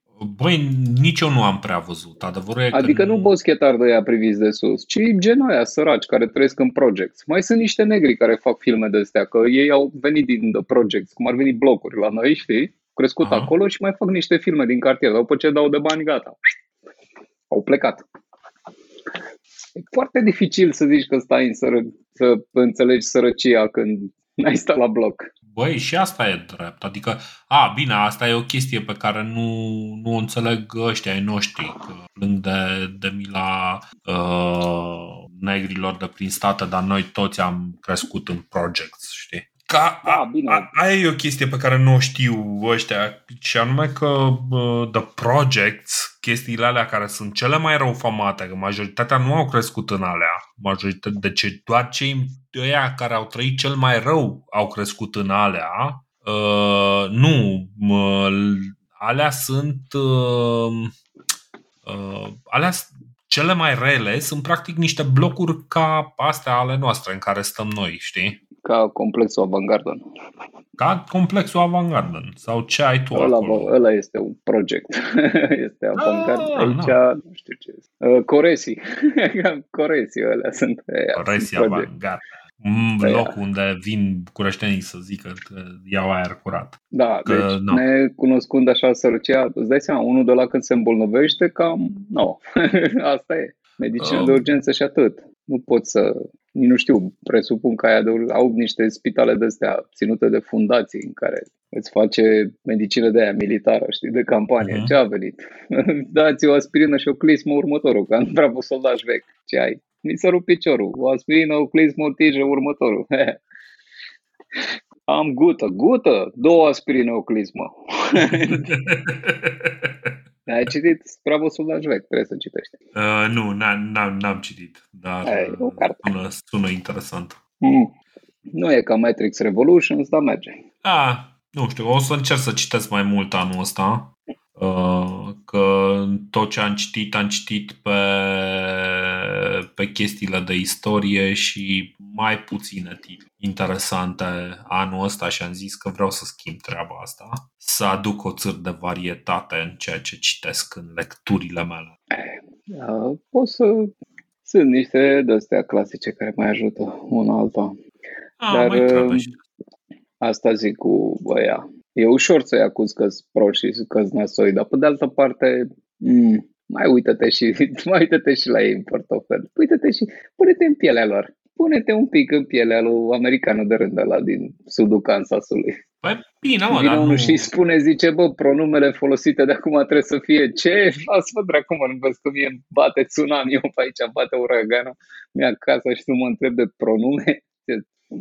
Băi, Știi? da, dar nici nu am cum să empatizez cu ăla, că efectiv n-am ce să am în comun cu el. Am prea puține în comun, mult prea puține.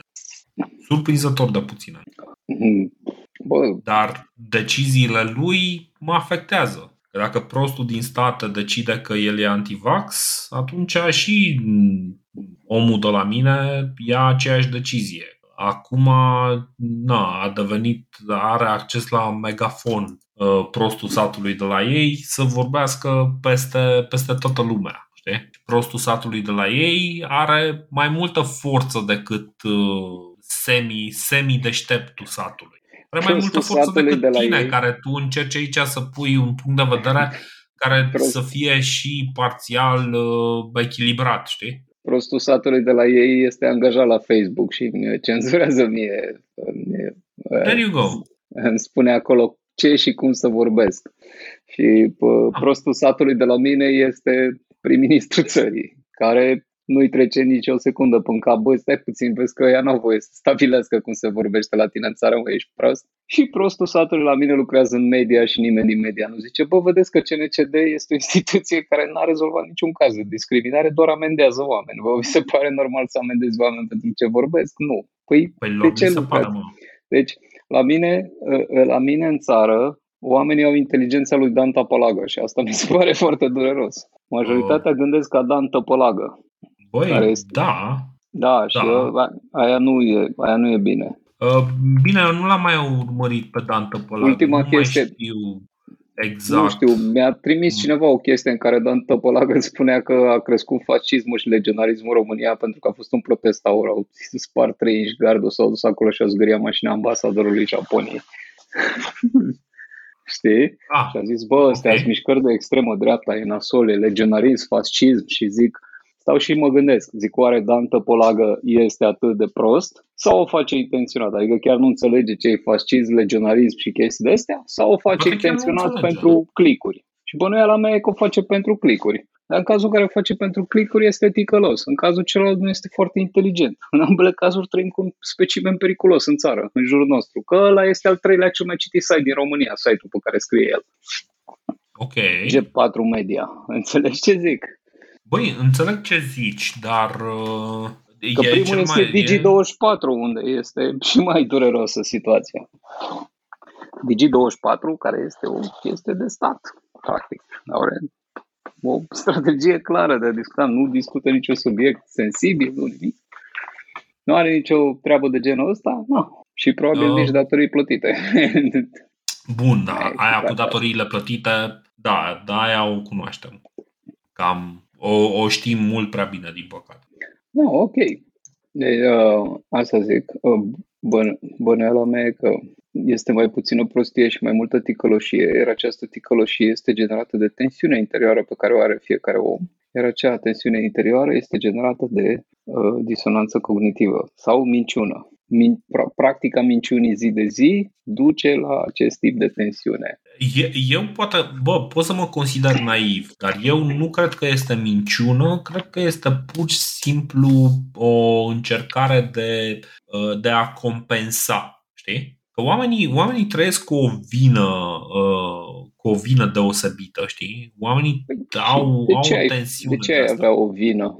Uh, Băi, se simt în primul rând că au, uh, și-au internalizat foarte mult. Deci dacă au un modicum de succes, oamenii trebuie să, să, să se simtă foarte prost din cauza asta, știi? Din câte am observat, uh, se întâmplă foarte des treaba asta. Oamenii care au un minimum de succes, care uh, duc- au și o vină, pers- se simt personal cumva vinovați pentru faptul că nu e toată lumea ca ei sau ceva de genul ăsta, știi? E, e un fel de...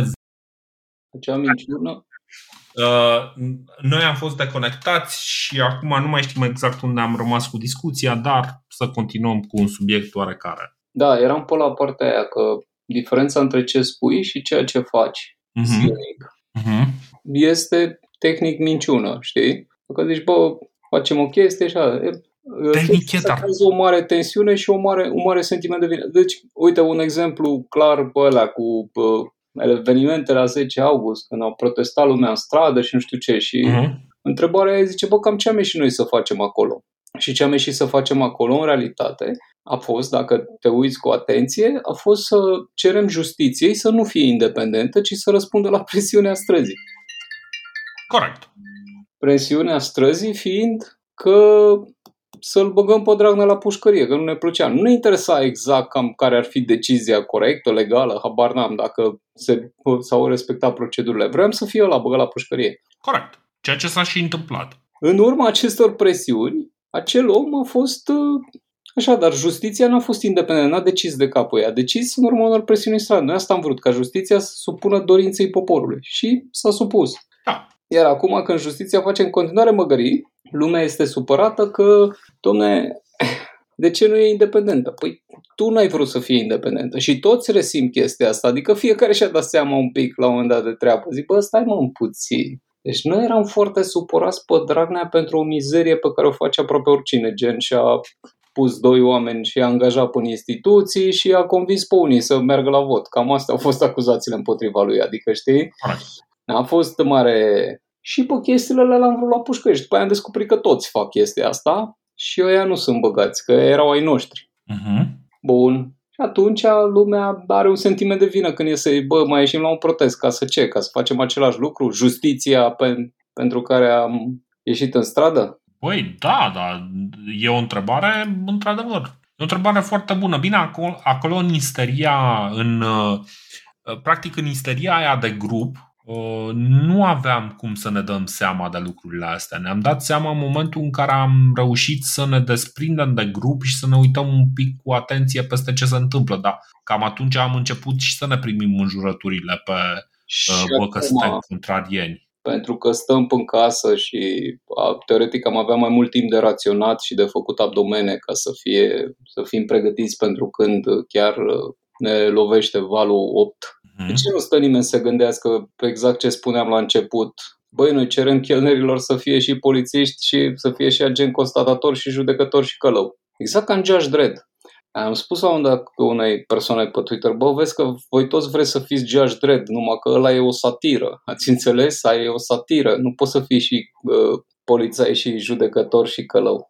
Că nu, nu e ok, e ceva în regulă în toate astea. Există un motiv pentru care am separat ăstea, am stabilit niște structuri și alte chestii. Noi acum cerem asta. Cer paznicului de în același timp în care cer ca poliția să-și facă treaba și alții să facă, bă, dar stai puțin. Ce cer de fapt? Pune pe hârtie să vezi tot ce bă, cere publicul și după aia îți dai seama, bă, sunt niște contradicții aici între ce cer și nu știu ce. Și atunci ajungem la această tensiune uh, uh, generată de uh, minciună. Practic mințim public. Da. Asta facem. Corect. Deci, da, dar doar după ce îți faci o analiză mai adâncă.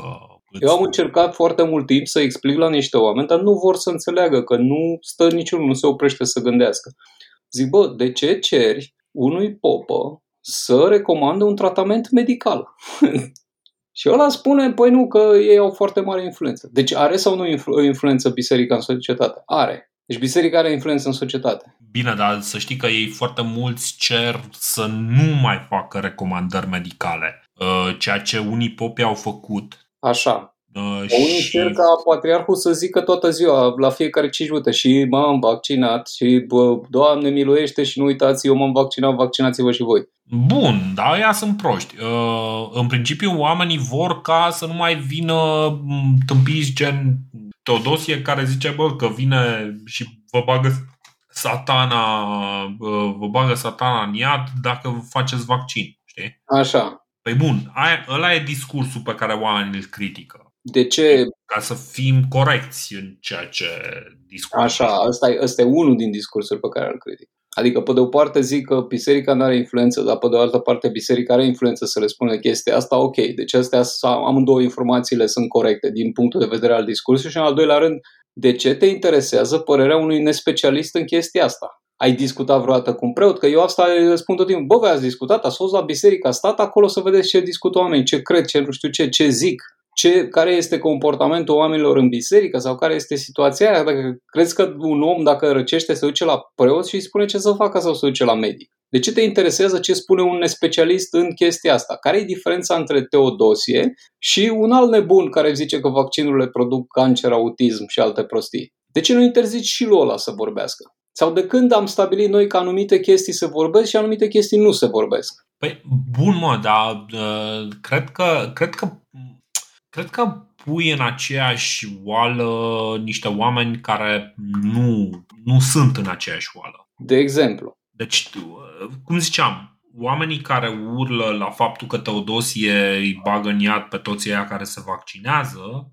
da. și așa, nu sunt neapărat aceiași care zic, bă, trebuie neapărat uh, Daniel să iasă să spună, băi, vaccinați-vă cu toții. Ok, sunt grupe diferite. De ce vrei să interzici lui Teodosie să vorbească având în vedere că el nu e cadru medical? Dar nu e vorba să De ce în același timp, în timp ce îi cer lui Teodosie, nu te apuci și spui uh, tuturor uh, cadrelor medicale să vaccineze? Că ei sunt, ei cred în vaccin, nu? Bun, deci aia, e, medicale. aia e o altă discuție. De ce nu se vaccinează? Este ea, puțin, adică cum iese Arafat la televizor în aceeași zi în care Teodosie spune că vaccinul produce satană, iese Arafat la televizor și zice din personalul ISU doar 40% sunt vaccinați. Ok, ce-ți spune chestia asta? Că amândoi sunt de acord unul cu altul, și Arafat și Teodosie. Teodosie zice că e de căcat și Arafat zice, băi, în principiu cam uh, mai mult de jumate nu cred în vaccinul ăsta. Asta este mesajul direct și real pe care îl transmit autoritățile. Uh-huh. Există măcar certificatul COVID la intrare. Toată lumea zice, bă, vrem certificatul COVID la intrare în biserică. Ok, înțeleg, are logică, pentru că este o adunare de oameni. Corect. A, pe de altă parte, Penny Market e și el o adunare de oameni, dar acolo nu-i certificat COVID. Doar la mult e certificat COVID, da? Uh-huh. Dar cer certificatul COVID numai la aia care intră mult, nu la, la angajați. Adică dacă intri în spital, s-ar putea să ți să se ceară certificat COVID, dar nu și el aia care te tra- tratează. Corect? Păi, nu știu exact că tu le zici că ei cer, dar oamenii care cer nu sunt aceiași cu cei care impun regulile. Deci adică... faptul că unii cer o chestie nu înseamnă că ei au cerut să se facă impunerile astea absolut cretine care se fac. Păi ok, eu nu înțeleg de ce lumea îi cere unui om care nu e specialist să nu se mai pronunțe pe o chestie pe care nu e specialist. Din, ce, din moment ce am stabilit că ăla nu e specialist. Păi nu știu exact. Eu Adică n-am, n-am de explică logica asta. Dacă se apucă ăla și vorbește despre călătorii spațiale, te apuci și Da, mă, interziți. dar nu, nu pot să apăr un punct de vedere pe care nu-l cunosc. mă. Că uh, aici, aici eu înțeleg, tu vrei, dar eu nu cunosc punctul ăsta de vedere. Pe bune dacă îl cunosc. Păi Uh, nici eu nu ce cunosc punctul ăsta. Și mai e o chestie care ți-o spun foarte sigur. Citește cu atenție ce spune Teodosie. Că bă, ăla nu spune, n-a spus că vaccinul este satana și alte chestii de genul ăsta. Stai să vă, mă. Hai să, să vezi, citește, ex- poți să te uiți, ăla vorbește la Radio Dobrogea sau nu știu ce dracu are emisiune, unde tot aberează, își, își dă el cu părerea și nu știu ce și nu știu cum. Și are niște păreri așa mai poetice, dar niciuna categorică. Dar toată lumea știe de ce. Uh, nu ne place de ăla. E adevărat, e un om enervant și trebuie să-l ardem. Mhm. Asta este principala chestie. Trebuie găsit unul pe care să ne răzbunăm. Nu l-am condamnat pe ăla care a dus COVID în România, care a venit, știa care COVID a pupat 45 de persoane, n-a pățit nimic. Trebuie să-l ardem pe ăsta, că ăsta este un mistic cu barbă, arată ca Saruman și nu ne place de el, ne e frică. Păi, da, nu știu, acum, cum să zic, uh, eu aici am încercat să-ți, uh, să-ți fac așa un pic de opoziție ca să-ți spun, îți dau oportunitatea să pui punctul tău de vedere, dar Exact Recunosc aceeași că nu opoziție cunosc o situația. de Tot. Eu, băi, deci, uite, o chestie pe care eu încerc foarte mult să o fac în ultima vreme este să nu comentez atunci când nu cunosc și atunci când nu cunosc niște lucruri să spun, bă, ok, nu cunosc situația și exact asta zic uh, aici. Deci eu, din câte știu, oamenii ăștia care se plâng, se plâng de, uh, de faptul că uh, oameni ca Teodosie pun egal între damnarea eternă și vaccinare. Da? Asta este ce știu. Atâta știu. Nu știu mai mult. Poate, poate sunt alte chestii, poate sunt alte șmecherii. În fine. Uh, dar mai departe nu pot să-ți explic punctul lor de vedere, pentru că eu am un alt punct de vedere legat de vaccinare, Da, da, care nu este neapărat congruent cu, cu această vedere, știi? Evident, și eu am un alt punct de vedere. Eu sunt triplu vaccinat, n-am nicio problemă, mă doar în cur. Uh-huh. De, de altă parte, exact același lucru și îl, îl repet și îl tot repet și bă, problema nu e că ăla spune căcaturile alea. Că oamenii spun tâmpenii în continuu tot timpul. Problema este de ce nu te ascultă pe tine și îl ascultă pe ăla. Și nimeni nu vrea să se uite înspre el însuși. Ok, Teodosie spune bă, că vine magi din cer și bă, Iisus Hristos o să-ți dea un cap în gură dacă te vaccinezi. Foarte adevărat. Dar de ce lumea îl crede pe ăla și nu te crede pe tine care ești medic sau ești șeful DSP sau așa? Bă, o fi având legătură cu faptul că la DSP-uri la un moment dat sunai și nu-ți răspundea nimeni la telefon? Nu știu. A luat, a fost cineva în cea mai mică formă sancționat pentru gestul ăsta. Am văzut fază în direct, bă, l-au sunat, erau cu Arafat la, în emisiune și a zis, domnule, nu răspunde la, la DSP la telefon. Nu e adevărat. Ce haide să sunăm acum? Au sunat acolo, nu răspundeau, mă, cu ăla în emisiune. Bă, nu răspunde, nu fac chestii de astea. O fi în legătură cu ăia, nu-și fac treaba și lumea, ok, dacă ea nu-și fac treaba, atunci credem în Saruman. Băi, da, da, e în faza asta trebuie să te uiți la ăla care, căruia iese faza și nu la ție de ce nu-ți iese. La, bă, bă, la, de, ce, de ce nu este privirea asta interior? Tot timpul ceilalți sunt proști, românii sunt proști, românii nu se vaccinează, românii nu sunt așa. Păi da, mă, ok, dar cine, cum s-a ajuns la situația asta?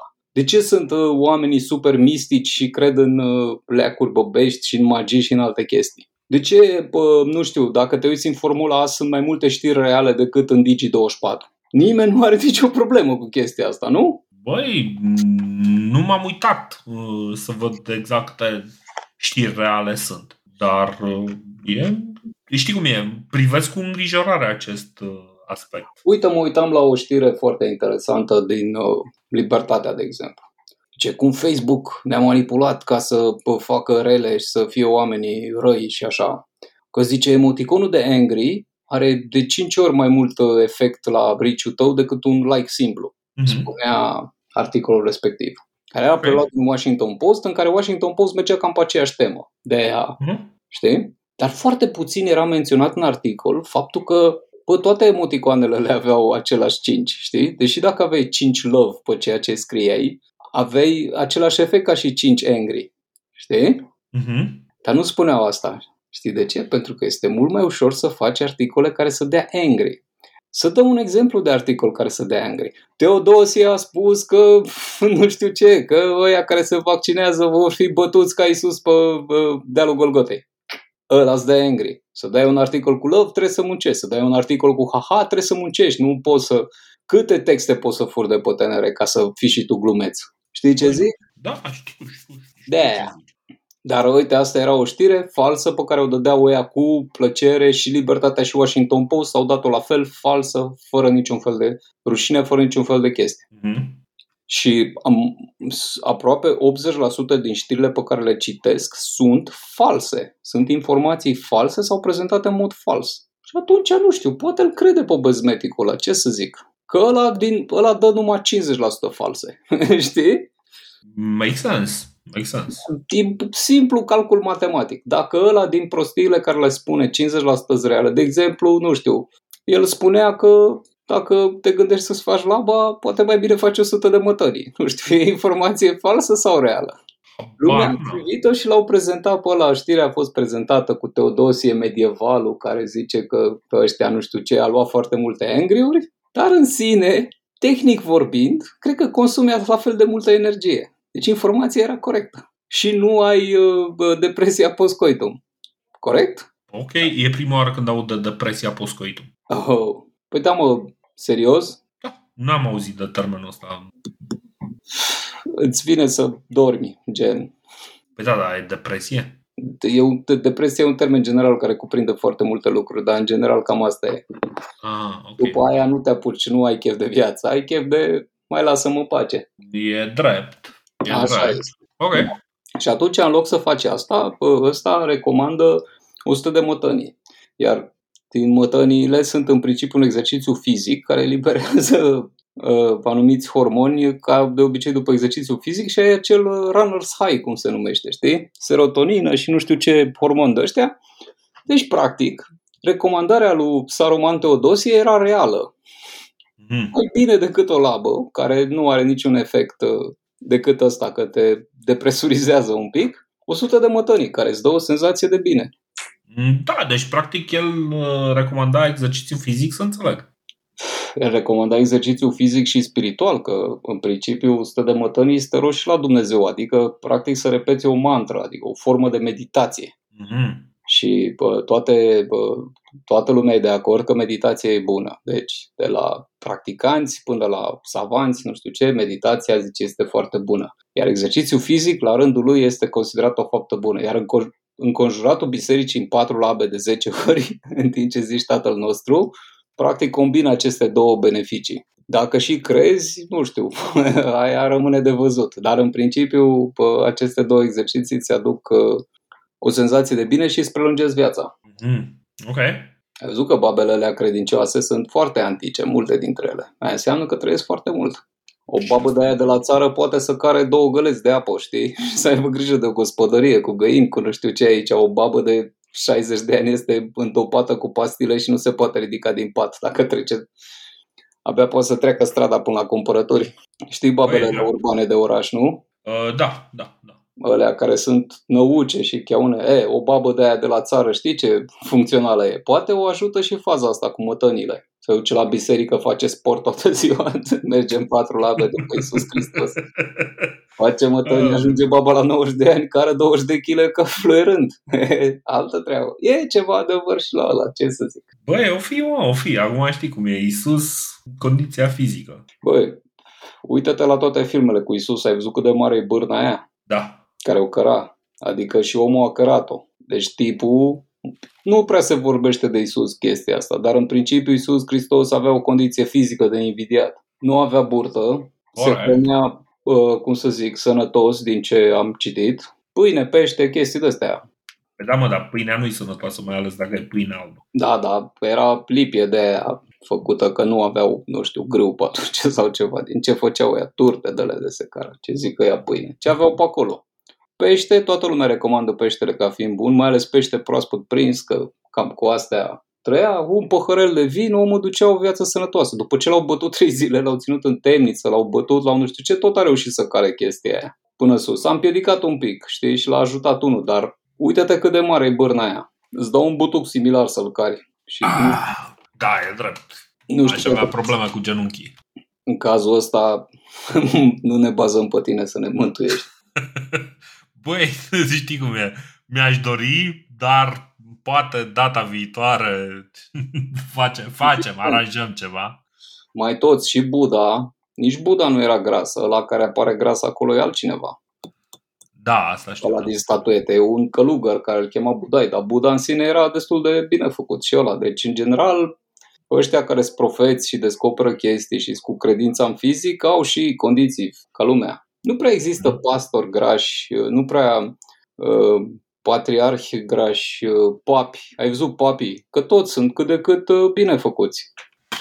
Băi, da, patriarhi ăștia uh, preoți nu par neapărat uh, în cea mai bună formă. Adică li se reproșează și chestia asta, Ce? printre altele. Păi nu au un pic de burticică acolo. Ba, un pic, dar nu sunt, uh, știi, au condiție, mai ales dacă ești popă la țară, trebuie să ai condiție fizică, că te duci pe la toate babele alea care și alea, alea sunt antrenate. Mhm. Și alea, la un dat, a trebuit să fugă de turci, de tătari, de gepizi, de ce au mai fost pe aici, știi, tot felul de chestii de genul ăsta. Păi bun, au gene bune, dar aia nu înseamnă neapărat că au și uh, că și realitatea actuală le mai face să fugă de cepizi. Păi, uită-te la tot ce este ierarhia superioară a Bisericii Ortodoxe și nu, nu sunt oameni grași. Băi, nu, recunosc că nu m-am uitat la poză. Dacă te uiți la toți mitropoliții aia, nu știu ce, au bărbi, au nu știu ce, iar la uh, catolici același lucru. De la papă, cardinalii, toți ăia sunt toți așa, subțirei, pac, pac, puși pe treabă. Mhm. De la mătănii și meditație, Ok. zic. Sau Deci, băi, poate uh, există o dietă secretă, dieta creștină. Taina, taina, ade- adevărata taina a creștinismului. Nu? Păi postul ar fi una dintre ele. Dacă nu mănânci trei luni carne, Uh, băi, nu e imposibil. mă rog, nu trei luni, dar cam trei luni pe an în total se adună când trebuie să faci post. Uh-huh. Nu carne, nu prăjeală, nu nimic, fără un de lemn, fără chestii de-astea. Știi? Orez fiert și pă, spanac. Ciuperci, fără lapte, care ci că și ăla ar fi o problemă. Ai din când în când voie să mânci pește și să bei o can de vin. Știi că în post n-ai voie nici să bei. Nu știam asta cu n-ai voie să bei. Băi nu, dar doar în anumite zile ți se dă voie la pă, ăsta, la vin și la un de lemn. Uh-huh. adică ulei. În fine, urmează un an nou în care nu vom învăța nimic. Băi, dar un, nou an, un an nou fascinant. Pentru mine anul ăsta care a trecut a fost bun, nu pot să mă plâng, deci n-am ce să fac. A fost bun. Mi-e bine, îmi recunosc, adică nu mi-e rău, știi? Că am ajuns să apreciez uh, negativul aici. Bă, n-am, ar fi foarte ipocrit din partea mea să mă plâng. Vreau ca Și nu mă anul, plâng. anul viitor îmi propun să citesc și mai puțină presă, să ajung la zero. să, să fiu complet, complet rupt de orice informație actuală, de niciun fel.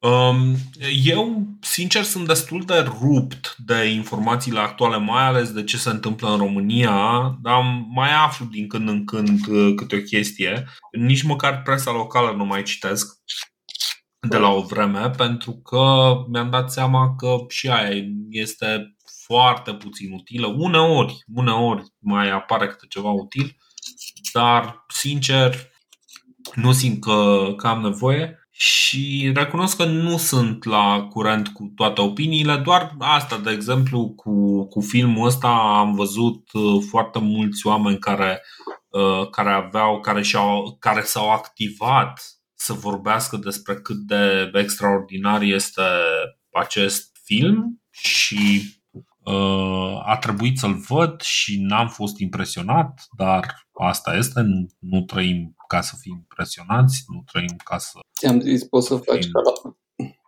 ca la Matrix. M-am uitat, m-am plictisit, mi-am văzut de treabă. Nici nu știu ce și cum. A, m-am uitat, m-am uitat totuși să văd, știi că poate e ca faza aia, la un moment dat e o fază pe care eu n-am prins-o, dar alții au prins-o și poate o înțeleg, știi? Și n-am înțeles-o și am, am decis că rămân, rămân în ignoranța mea.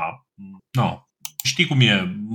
Dacă se oferă cineva să-mi explice fazele, cum ai fost tu acum să mai explici câte o fază, două, ok, dacă nu, bă, asta este, nu trebuie să, nu trebuie să știu eu toată de pe lume, știi că poate chiar nu e nevoie de expertiza mea în toate aceste lucruri. Uh, da. Poate că, ca aia, că poate ar trebui să nu știu, să văd și eu de treaba mea, să-mi fac profesionist treaba și să nu mă mai bag să dau sfaturi de virusologie, știi, da? Ah, știi cum e, câteodată e prea tentant.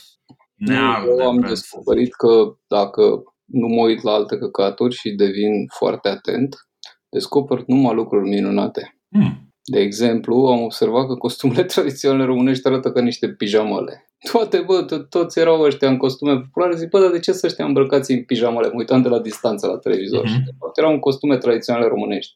După aia mi-am dat seama că imnul României e deșteaptă-te române. ăștia sunt în pijamale, bă, și se uită la se uită la deșteaptă-te române. Băi, Așa. vezi e o legătură. Da.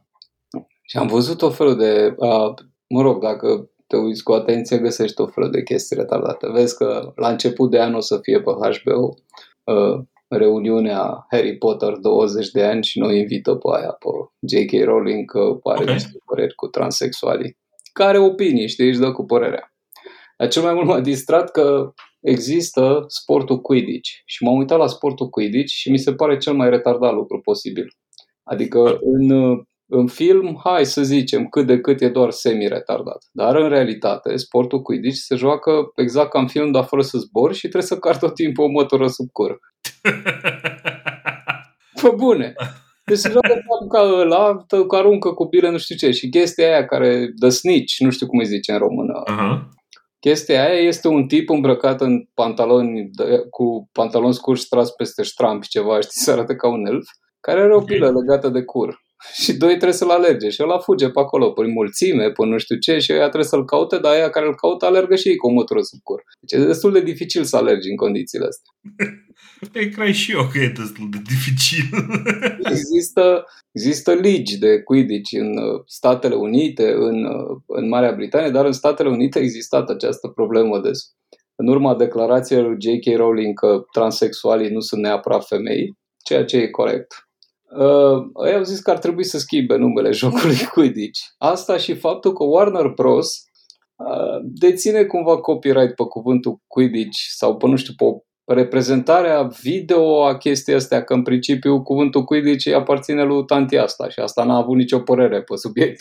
Aha. Bănuiesc că i-a fost rușine să le zică la ea, bă, nu, sunteți penibile, alergați cu o mătură în cur. Și aia discutau cumva să schimbe numele jocului din Quidditch în altceva, dar rămâne problema că alegi cu o mătură în cur.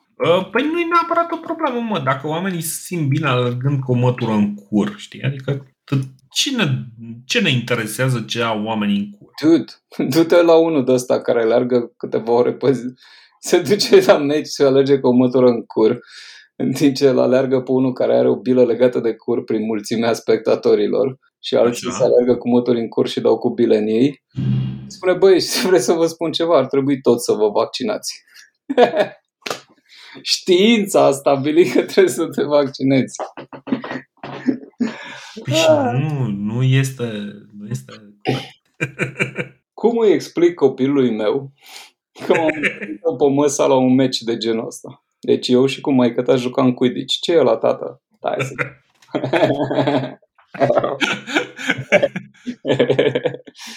Stai, nu mă ah. putea să-ți explic.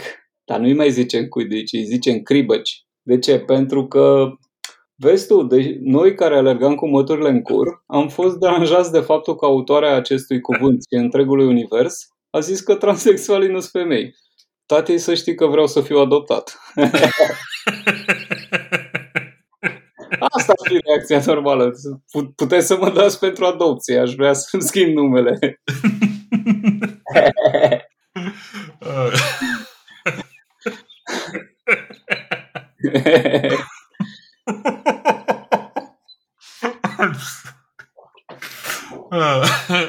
Băi, deci asta îți recomand de, pentru să-ți închei anul fericit. Uite-te pe YouTube la meciuri de Quidditch sau caută pe undeva cum se joacă. Sunt oameni care explică clar. O să vezi 5 minute într-un meci de la. Și de acolo să expui mai departe. Băi, dar dacă tu în România ai vrea să te duci la un meci de Quidditch, există oare o ligă românească de Quidditch? Mm, nu știu. Nu cred că... Vezi, bă, asta nu-i frumos la român. Că nici măcar atâta, mă, să ne băgăm o țapă în curs și să alergăm după unul cu coadă, nu putem. Vezi, bă, Nu știu. popor, popor prost. Da, nu am o treabă cu poporul, ți-am zis, mă uit, cu cât mă uit la mai multe chestii, cu atât descoper lucruri mai interesante. Dacă mă uit, le spun o poveste super tare, a venit unul în vizită la mine să-mi povestească o chestie, printre altele. Zice, bă, am fost cu, nu dau nume, am fost la un comediant uh, în vizită, cu prietenul meu și nu știu ce, că ne știam cu ăla, am fost așa, ne-am distrat. Și zice, bă, mie nu-mi place ce glume face ăla. Zic, bine, bă, am înțeles. Dar zice, i-am spus și lui. Și zic, i-ai spus și lui? Da, zic, i-am spus că zic, bă, nu știu, tot ce faci de aici este super slab și nu-mi place deloc. Și zic, bă, te-ai dus la el în casă, ăla trăiește din glume, nu? Da. Și ai spus că nu-ți place munca lui. Da. Zic, tu înțelegi că ăla din glumele lui bune, proaste, cum or fi, el și-a făcut acea casă și-a scaunul pe care stai tu, era cu glume, făcut, cumpărat cu glume, cum ar veni, știi, cu Mhm. glumele lui vinul pe care l-a scos din frigider, toate astea și tu ai zis că e de căcat ce face, nu? Și da, bă, că nu, că mie nu-mi place. Și zic, bă, dar tu te duce la un dentist să faci același lucru? Îi zici, bă, am auzit că e stomatolog, dar în principiu ești cel mai prost stomatolog și n-aș veni niciodată la tine. Și te duci la el în casă să faci chestia asta? Zic, sau la un mecanic auto? Păi nu, că nu știu ce. Dar se dusese acolo și n-avea niciun pic de, știi, de awareness, cum să zic așa, de trevzie, cum zic ortodoxii. Bă, tu ești nebun, cum să te duci mă la ăla în casă să spui că nu-ți plac glumele lui? Corect. În timp ce ăla îți dă o cană cu vin și un cozonac, că nu, sunt sărbătorile acum. Mhm. Caz real. Și îl știu pe ăla și mă rog, acum ți părerea mea, dacă îmi plac sau nu, glumele nu contează. Dar în principiu zic, bă, dar tu trăiești din glume, nu? Păi ce ești? Designer? Păi zic, și de ce te pronunți pe muncă altuia în halul ăsta? Cum îți permiți? Adică care, care e nivelul? Să-i spui, ok, nu, nu-mi plac, dar înțelegi că ăla și-a făcut o casă, de te-ai dus în casa lui, avea casă, știi? Avea Mhm. casă, o gagică pe care a, a, a tras-o cu glume și tot acâmul. Și a spus chestia asta. Zic, ia uite, bă, ce pic de awareness. Ce lipsă de awareness e în țara asta. E trevzie. Băi, așa e e. multă trevzie. Hai să ne culcăm. Hai să, ne, hai să ne culcăm. Băi, deci un an nou fericit tuturor și dacă, dacă vreți să fie un început pentru proiecte mărețe, pentru de toate, să fie. Dar dacă sunteți onești față de voi înși vă și vă dați seama că în orice zi puteți să începeți orice, nu trebuie să fie de pe 1 ianuarie, vă recomand să mergeți la sală începând de pe 7 ianuarie. Nu de pe trei, bă, că trei e luni. Nu, mă, nu, nu mergi de luni. Luni nu încep nimic. Încep joi, mă. Joi. Joi este... Nu, joi este șapte. Nu știu. Hai să vedem. E, Mă uit. Nu, e vineri. De pe 6. De pe 6 ianuarie vă recomand să începeți. Joi nu începe nimeni. Sunteți cei care veți începe să începeți de joi. 6 ianuarie. Vă aștept să începem nimic. Adică, mă rog, orice. Să începem absolut orice. Bine, Uh, mai e altceva ce ceva? la spa, mă duc la 10 dimineața direct la spa ca să-mi revin. Exact, exact, Cu exact. anul ăsta. Poate dau de consilier local să-i mai întreb ce mai fac. Foarte bine. Salutări din partea mea. Uh, bun, asta este. Uh, ne auzim. Ciao, pa, uh, ne auzim când ne auzim peste ani și mări și țări. Ciao. Ciao.